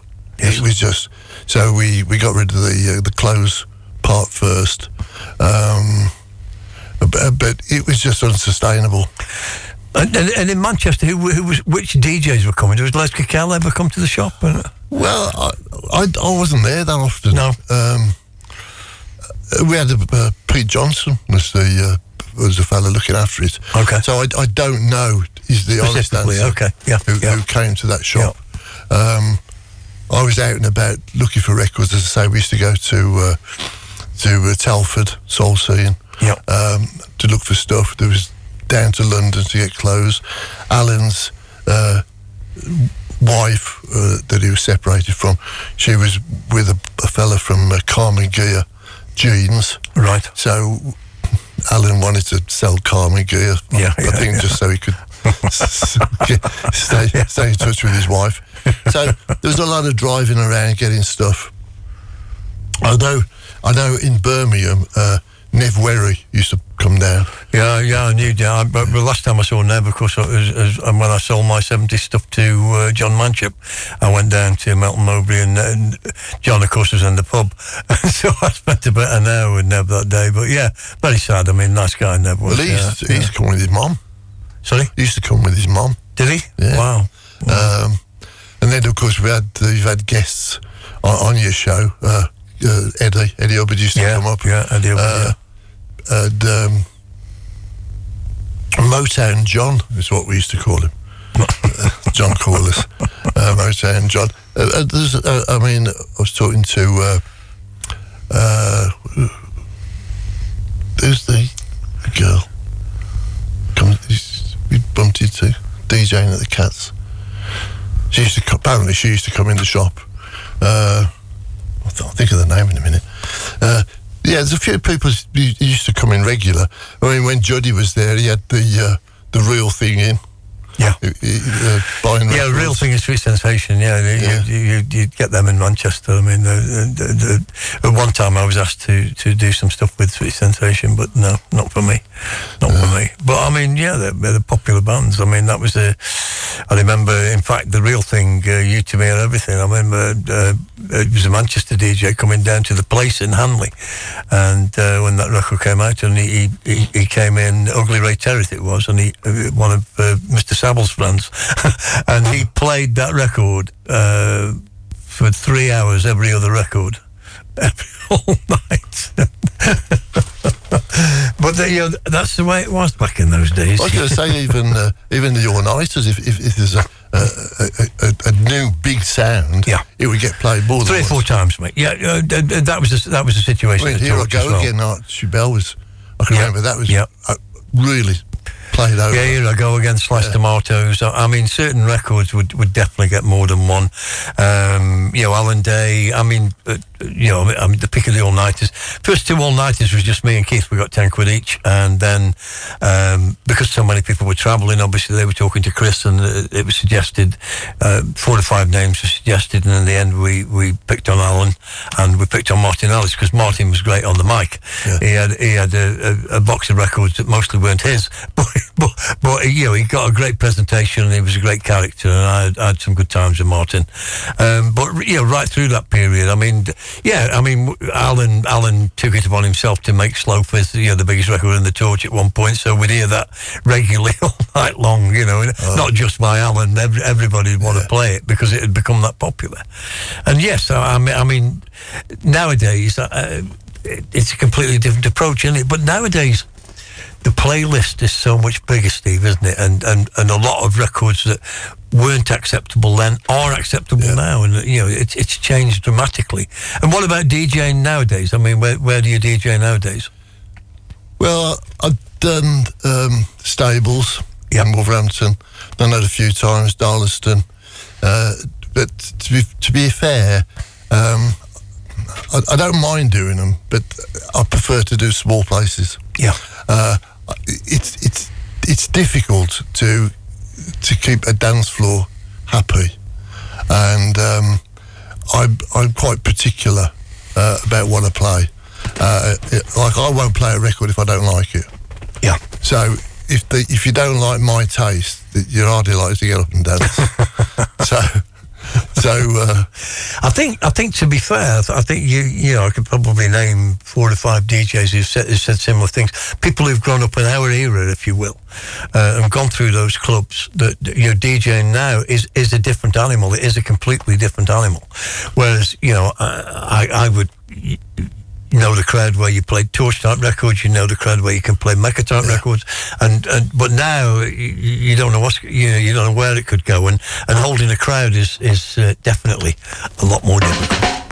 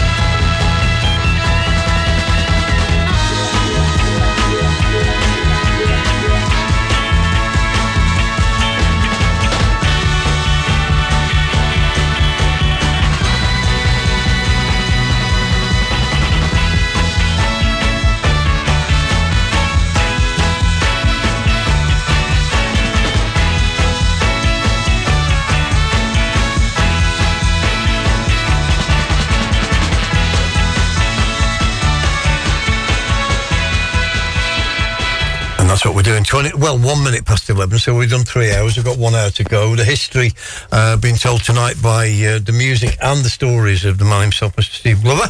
And, uh, well, let's, let's start with that one and go backwards over the last four or five that we've played. But that's uh, back to back Father's Angels and uh, Origins and where played and who played it. Right. I bought that at the Torch, and I paid five quid for it, and I'd never heard it. And uh, the two lads that uh, introduced it to me, Dave Hall and Dave Stubbs from Manchester, and they used to spend their Saturdays going around the, the shops yeah, yeah. looking for, for records. Um, if they told me it was good, I believed them. trusted him, yeah. Yeah, I trusted them, and so I bought it off them. Um, it's not a personal favourite of mine, but uh, there was some. It's got some legs, I thought. Uh, so I gave it to Alan Day because I used to lend a few records to Alan Day to play at the Junction. So that's where I believe it first got played. And if you like it, it's down to me. If you don't like it, I say nothing. but it's uh, I I don't play it when I whenever I'm out. I don't play it. No, it's, it's not my style. No, it, it was it, it was one of them of, of the moment, really. I mean, I mean, you know, people can look back now, you know, like that and sliced tomatoes. I mean, these records, I can't tell you the impact they had. You know, at the peak of the torch all nighters was just unbelievable. So people are taking taking away the memories, but in terms of you know what we talk about now and the way we've all progressed. I mean, uh, soulful wise, no, no, but but this happens. Anomalies happen, don't they? But we go back now to some of the other records we played there. Surprise Party for Baby, and and tell us about Moondogs because I know Mick Smith was was a big uh, finder along with Dave Burton who used to use Moondogs a lot, which is one of the sort of cult record shops in London or, or market. It was a market uh, stall originally, wasn't it? I don't know. We only went to the uh, to the shop. I think it was in East Ham. I think East Ham High Street was it? Yeah. Um, but we when we used to do our, our trips to London, um, we'd we'd tend to go one way back or the other. If it was that way back the East Ham way, um, we'd go to Moondogs, uh, usually to buy because I did a bit of wholesale stuff. And on the particular day that we found those records, we'd gone to buy uh, Countdown, the, the Tempos and the Young Hearts, which they were wholesaling. So we, we, we got those and we were just thumbing through some other stuff that was you could thumb through it on the sort of counter. Um, and we bought um, Surprise Party for Baby because it's the vibrations. We bought Cause You're Mine because it was the vibrations. Yeah, yeah. I don't know why we bought Roy Handy unless uh, I, I recognise the label as Shirley J. Scott. Yeah, yeah, yeah. So I probably sort of recognised that and thought that's. So we bought them blind, realised they were good records, uh, dance, good dance records. So again, because I was uh, pally with Alan Day, took them straight to the uh, junction, uh, and they, he played all three uh, that night. He'd never heard them before. Uh, they certainly hadn't been played, as far as we know, at any all-nighters before. So uh, that was the first for that. Uh, I think because your mind, well, because your mind would have been available on an LP. Yeah, it was, yeah. Um, but how many people would have? I mean, I know people used to play LP tracks. Occasionally, I, I mean, you know, Tommy just a rumor got played up an LP later, but I mean, um, at the torch, it was it, it was it, there was an Emidisc played of it as well. You know, that had been burned probably off off the album um, track, um, but oh, yeah, over over a period of time, there was definitely uh, you know, records that fell into that category. Um, but those those records, and and you know, we, we're talking about a period of time when when records were being pressed weekly, weren't they? Yeah. I mean, that was the popularity. And we weren't talking about a couple of hundred. We're talking about a thousand press on some of those records. Uh, you know, because the demand was just phenomenal. You know, compared with the early days of, of, of bootlegging with with Soul Sounds, which ended up doing about thirty records over a period of time. Um, they were being pressed up around the three to five hundred mark. But by now, by Selectadisc time, because Selectadisc could then wholesale into other shops. So this is pushing it all around the country. So upside and downside is that, that this allowed access and allowed the scene to grow. Um, you know, whether the right people got paid or not, um, that, that's another story. And, and, and also that's another story with the artists and the real record companies anyway. And of course, that's what we were saying off air. Records might have only been played once, twice over a two week, three week, or a month before there was more records. That's right. Turnover was phenomenal. Yeah. Turnover was absolutely phenomenal. I mean, I mean, when when you look back historically now, I mean, I'm, I'm you know I'm in the middle of writing a book myself, and you know when you, you've got that, that period with the Twisted Wheel, and you've got the period with, uh, as you say, Catacombs, the Torch. Um, then you've got the Wigan Casino. You've got Blackpool Mecca, um, and then since then, there's been this whole new breed from Stafford onwards with Butch and people like that, you know, and lots of records that might have been in your cupboard, you know, records that have accumulated either through soul packs or because you like them, that that you know now get featured as well as uh, you know. But then this second wave, if you if you like, or third wave, whichever you want to call it, has gone out there to the states and and you know out, out have come you know, hundreds of other records that are championed by people like Soul Sound, people like Butch, and you know lots of others nowadays. We've got your Ted Masses, and you know. Uh, all pushing Mick H, you know, lots of records that were never played back in the day. Some of which we had, or we had the option to have. Um, but yeah, I mean, it, a phenomenal period that, that we're talking about, where records were being pressed weekly, and and um, you know, you you stop putting the names of the records in your adverts because people were ready to you know to go straight onto it, thinking, "Yep, there's another one. Let's get that pressed up." Well, I uh, I used to collect, as when I mentioned earlier about collecting stamps, I used to collect record labels. So if I was if I found one or two records on a label, I'd try and get the rest. So uh, things like Port was a, a good example. Yeah. Great great label. Uh, uh, Carol Fran had it on the shelf for probably 50 years because it's only recently, well, probably the last 10 years or so, it, it, was getting played. Yeah. Whereas you wouldn't have you wouldn't have touched that. No, no, that's right. 30 years That's ago. right. That's right. Um, you would probably play the G's or or um, the Kathy and the Calendar, something like Yeah, that. yeah. But uh, Carol Fran, you wouldn't get a look in. no, no. Uh, so the definitely the, the trend has, has changed. I remember getting rid of uh, Ray Agee yes. uh, on Soul on Soultown. Uh, it just didn't just didn't register on my radar as a record I wanted to keep. yeah. Uh, And look look at the money it fetches now. Uh, a, com- a combination of variety, a combination of, of uh, different tastes, and and, and also, uh, uh, you know, so, sometimes you know dance floors are dictated now by the age of the people in the room, and, and you know, noticing that uh, I said to you off earlier on, noticing that at Blackpool Tower where uh, extra seating that creeps onto the dance floor now for the older crowd, Yeah. but they're still part of it. It's still you know, and, and you know, without this, without all all all the effort and, and time that's put in, I, I, I nearly called it work. Then I, I mean, to neither you nor me, this has never been work.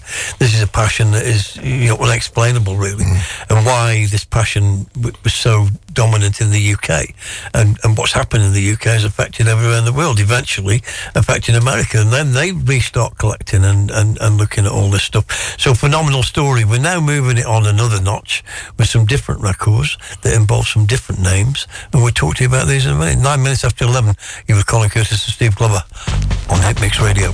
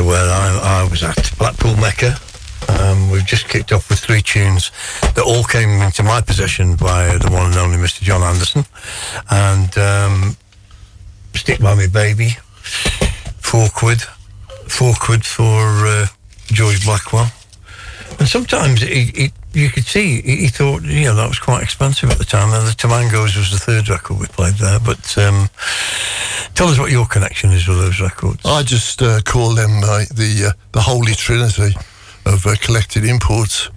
Uh, I think just three are three are the best, and uh, I rate them as in the top ten. I felt felt spoilt at the time because I mean, uh, you know, uh, obviously high up the pecking order with John Anderson, but I mean, the, the records I was getting. I mean, Bernie Williams is another one you know, that came in the similar. It used to get there. There'd be some piles. It'd be like three quid, four quid, five quid, and then there'd be ones that he would wait until see what your reaction was. So you had to dumb it down. It was almost like a game of poker to keep the price down as much as you could. But once we'd gone through the pile side of it, then uh, Levine, who would produce this uh, thousand pounds cash that he freshly got from the bank or from his dad's casino, whichever it was, and uh, then he was allowed to go in this other and, and pull off these records at, at about fifty pence a, a time, uh, and so you know what you were talking about, the way you accumulate records and the ones that go in the cupboard. These were the ones in the cupboard, you know. And and Levine was like yourself, he, he, photographic memory, so you know flicking through, and so uh, they went in. In the, you know, Eddie Foster came out of one of them boxes I never knew and stuff like that. So it was, uh, it, it was a little bit. I mean, I mean, Levine was using probably the same rules as you that labels, uh, artists, arrangers, producers, whatever it was, writers, you know, you, yeah, in with a chance, in with a chance. So they went in there, um, and that kind of balanced out any any monies that you'd paid uh, John at the top end. But I have to say, I mean, as I say, I bought all those records, the, the, them three records for about twelve quid back in the day, and uh, I agree with you. I mean, that was just a golden period. It was. It wasn't the wheel anymore. It wasn't the torch anymore. It was it was a completely different sound, but it was totally, totally authentic to Northern and like people like yourself who've already got the taste and are a tastemaker anyway. Those records, it doesn't get any better, does it? It does not get any better than that. No, well, people always just associate me with the with the English records, uh, but all the time, you know, if there was a, a record I liked, I, I mean, I was, wouldn't just buy it for the sake of it because I wasn't a DJ. Yeah. But if I liked the record, uh, and those were the my top three favourite records, so I had to have them. Yeah, Uh, I can't remember. I, I remember where I got the Salvadors from, and that was uh, Tony Parker. Yeah. But um, the other two, I just cannot remember. I certainly bought them off somebody. I didn't find them. Yeah. So, uh, but the condition-wise, none of them are, are, are brilliant. Uh, so, I don't think I'd have paid that much for them. No. But, But, but, but e- even back then, I mean, I, mean, I, I remember George Blackwell changing hands for sort of 15 quid, uh, 12 quid. But I mean, th- those were still quite high prices back at back at that point. Uh, Salvador's, yeah. I, mean, I mean, I, I just said to you off air, I remember Keith and Julian Bentley, five or six copies of the Salvador's came out of Bradford Market, you know, which really was against the trend there because most of the stuff that came out of there was a lot older. It was it was the Verve stuff, it was the MGM stuff.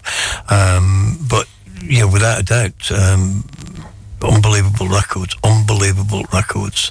Um, you know, and, and Bernie Williams, My World Is on Fire, and you know, these were records that John had this golden period, and I was lucky enough to be, you know, one of the first uh, guys to get them in my hand and get 'em- get to play them. And we're now going to carry on with the Mecca, but we're. we're I, I know not necessarily Mecca connections for you, but I mean you've already mentioned Andy Hanley, but Mecca became a place. It was fashionable. It reminded me of, of, of, Birmingham. Birmingham was always fashionable, and and later on uh, when Graham Moore did Chaplains, I mean there was a different fashion again. And you know my first sight that there was something else going on with jazz dance happened at Birmingham in Chaplains when I saw the way these guys were dancing and the music they were dancing to. Graham Graham was a little bit of a pioneer. I mean, he'd come through the northern thing, he got the taste, but he, he, he, he knew good music even if it wasn't in you know, any specified genre, and, and uh, he played those 11, 12 minute disco records. But the reason he played them is because of the massive instrumental breaks that the dancers would then react to. I just saw something down there, as well as sitting talking to some of the cast of uh, Crossroads.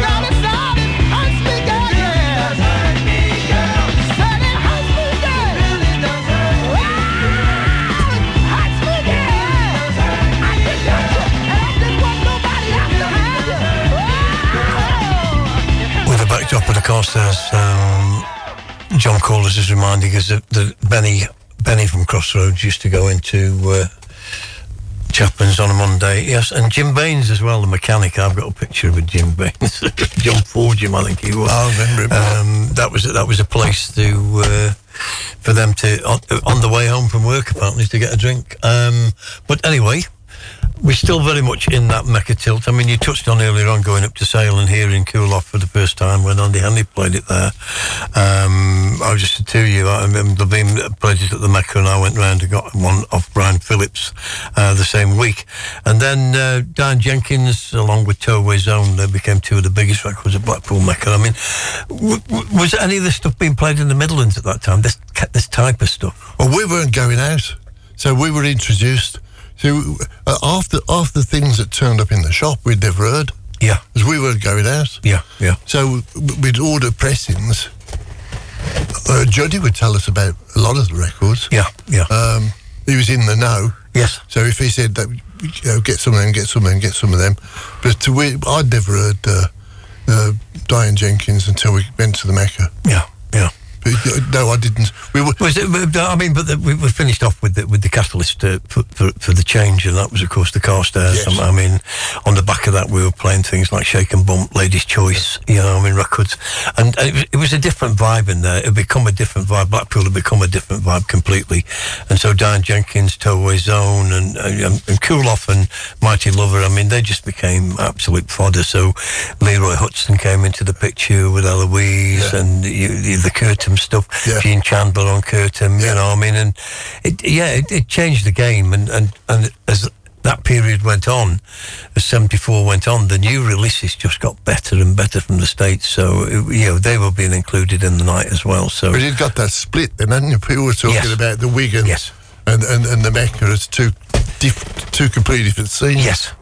Yes. And uh, I mean, I, I I hated Wigan. The only thing that I think uh, came good out of Wigan was you could, could get a lot of good records there, but but you know it wasn't for us. We just couldn't stand it. Hmm. Um, but I know uh, when Eddie was when I've been talking to Eddie, he came across some great records there. Eddie did, yeah. No, Eddie, Eddie was, you know, a big. Um, Eddie never came. Uh, well, I mean, he may have come to Blackpool Mecca once or twice, but I mean, he, he, yeah, his, his main uh, port of call was was Wigan, and, and for a lot of people as well. I mean, guests on the show like Tim Ashibende, and and you know, definitely, uh, and, and a lot of records. I mean, Keith Minshull, who, who continued his crusade, uh, you know, right throughout his life. I mean, he he enjoyed himself up on the balcony selling records, you know, talking about records all the time. I, th- I think the the clientele upstairs were, were very knowledgeable. I think, you know, I mean, in Pete Lawson and people like that, you know, who knew a lot more.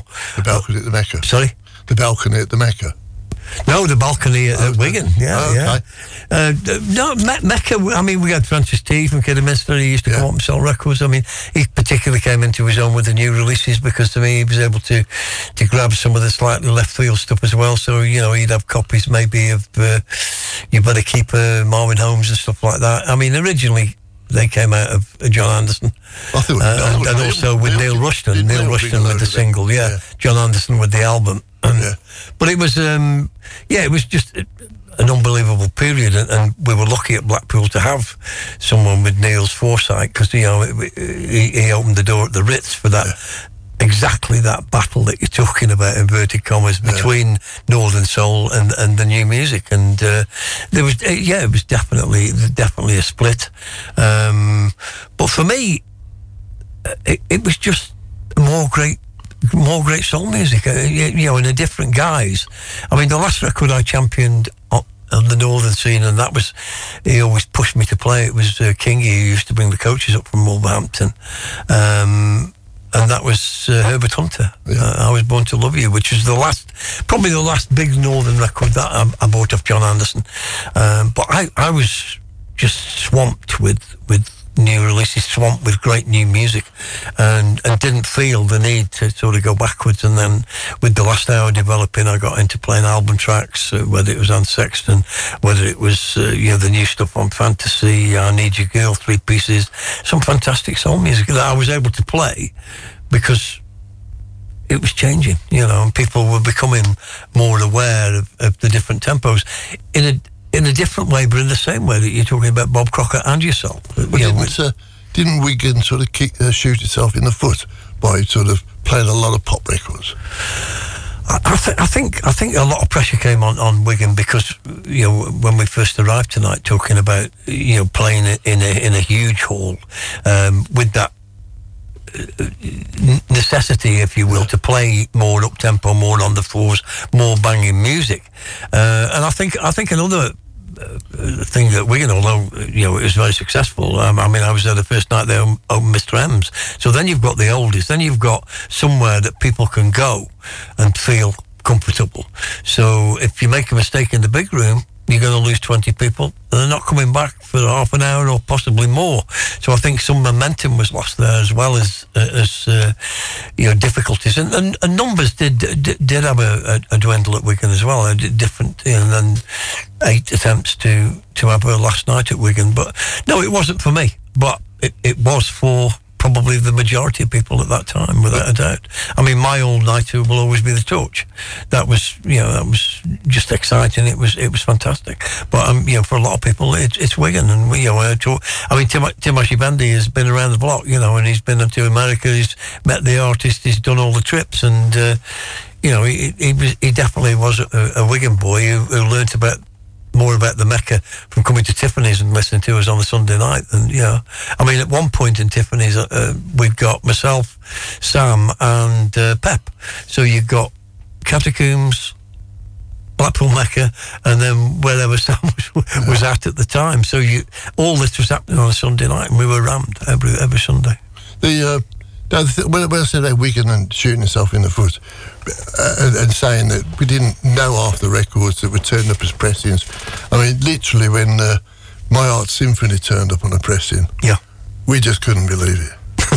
we thought, you know, if this is what Wigan's all about, and, and, and you, you saw that as a comparison with the Mecca, you know, with stuff like um, Diane Jenkins and and Cash It In and all that sort of stuff. It was. I'm saying nothing.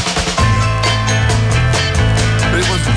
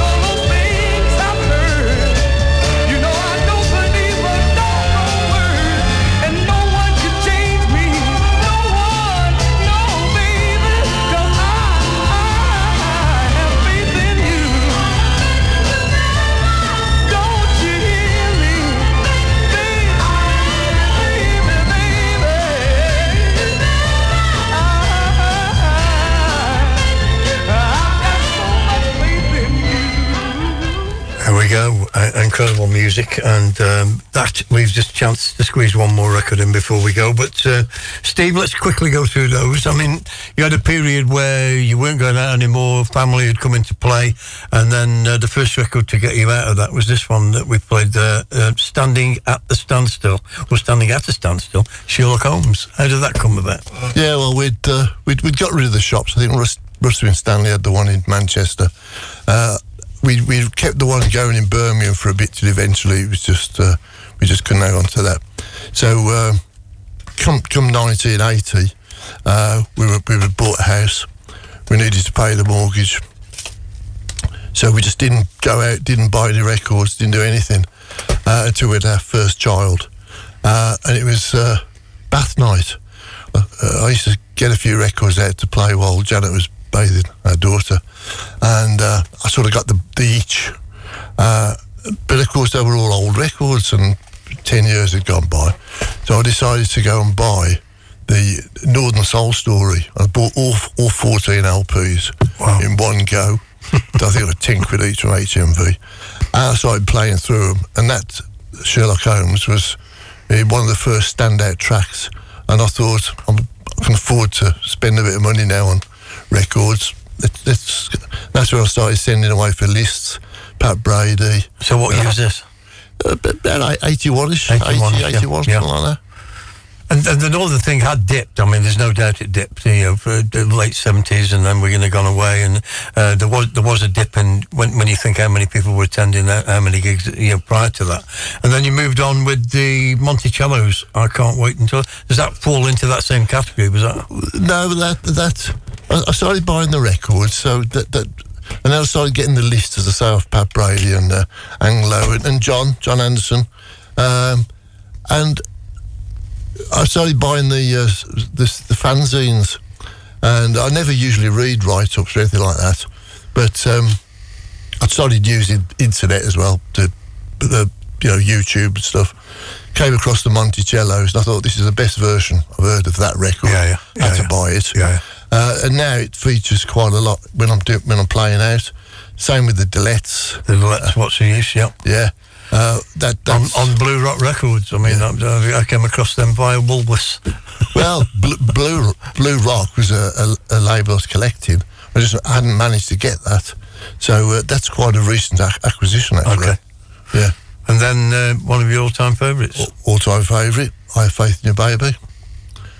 Yeah. Edwin Starr, different level. Edwin Starr, absolutely brilliant record. contribution to Northern Soul, uh, almost second to none. And, and particularly, he ends up um, buried in, in the UK, lived in the UK, loved it here, and uh, got more adulation here than in the States. Yeah. And, I mean, he was a regular for us at All Days, and, you know, just uh, him, Junior Walker, I mean, just a fantastic time. And uh, you've given us a fantastic time tonight, fantastic stories. Your contribution to Northern is absolutely concrete, mate, and... Uh, very proud of you. Very proud to have the time to uh, to Well, speak to you tonight. It's been a pleasure, Colin. And Absolute uh, pleasure. hope you've enjoyed it. This will go uh, live on either late Sunday night or early Monday morning. And if you want to listen again, anyone who wants to listen again, I know a lot of people are out tonight, so there will be a big listen again. But Steve Glover, thanks very much for making it, and uh, all the best for the future. Thank you, Colin. You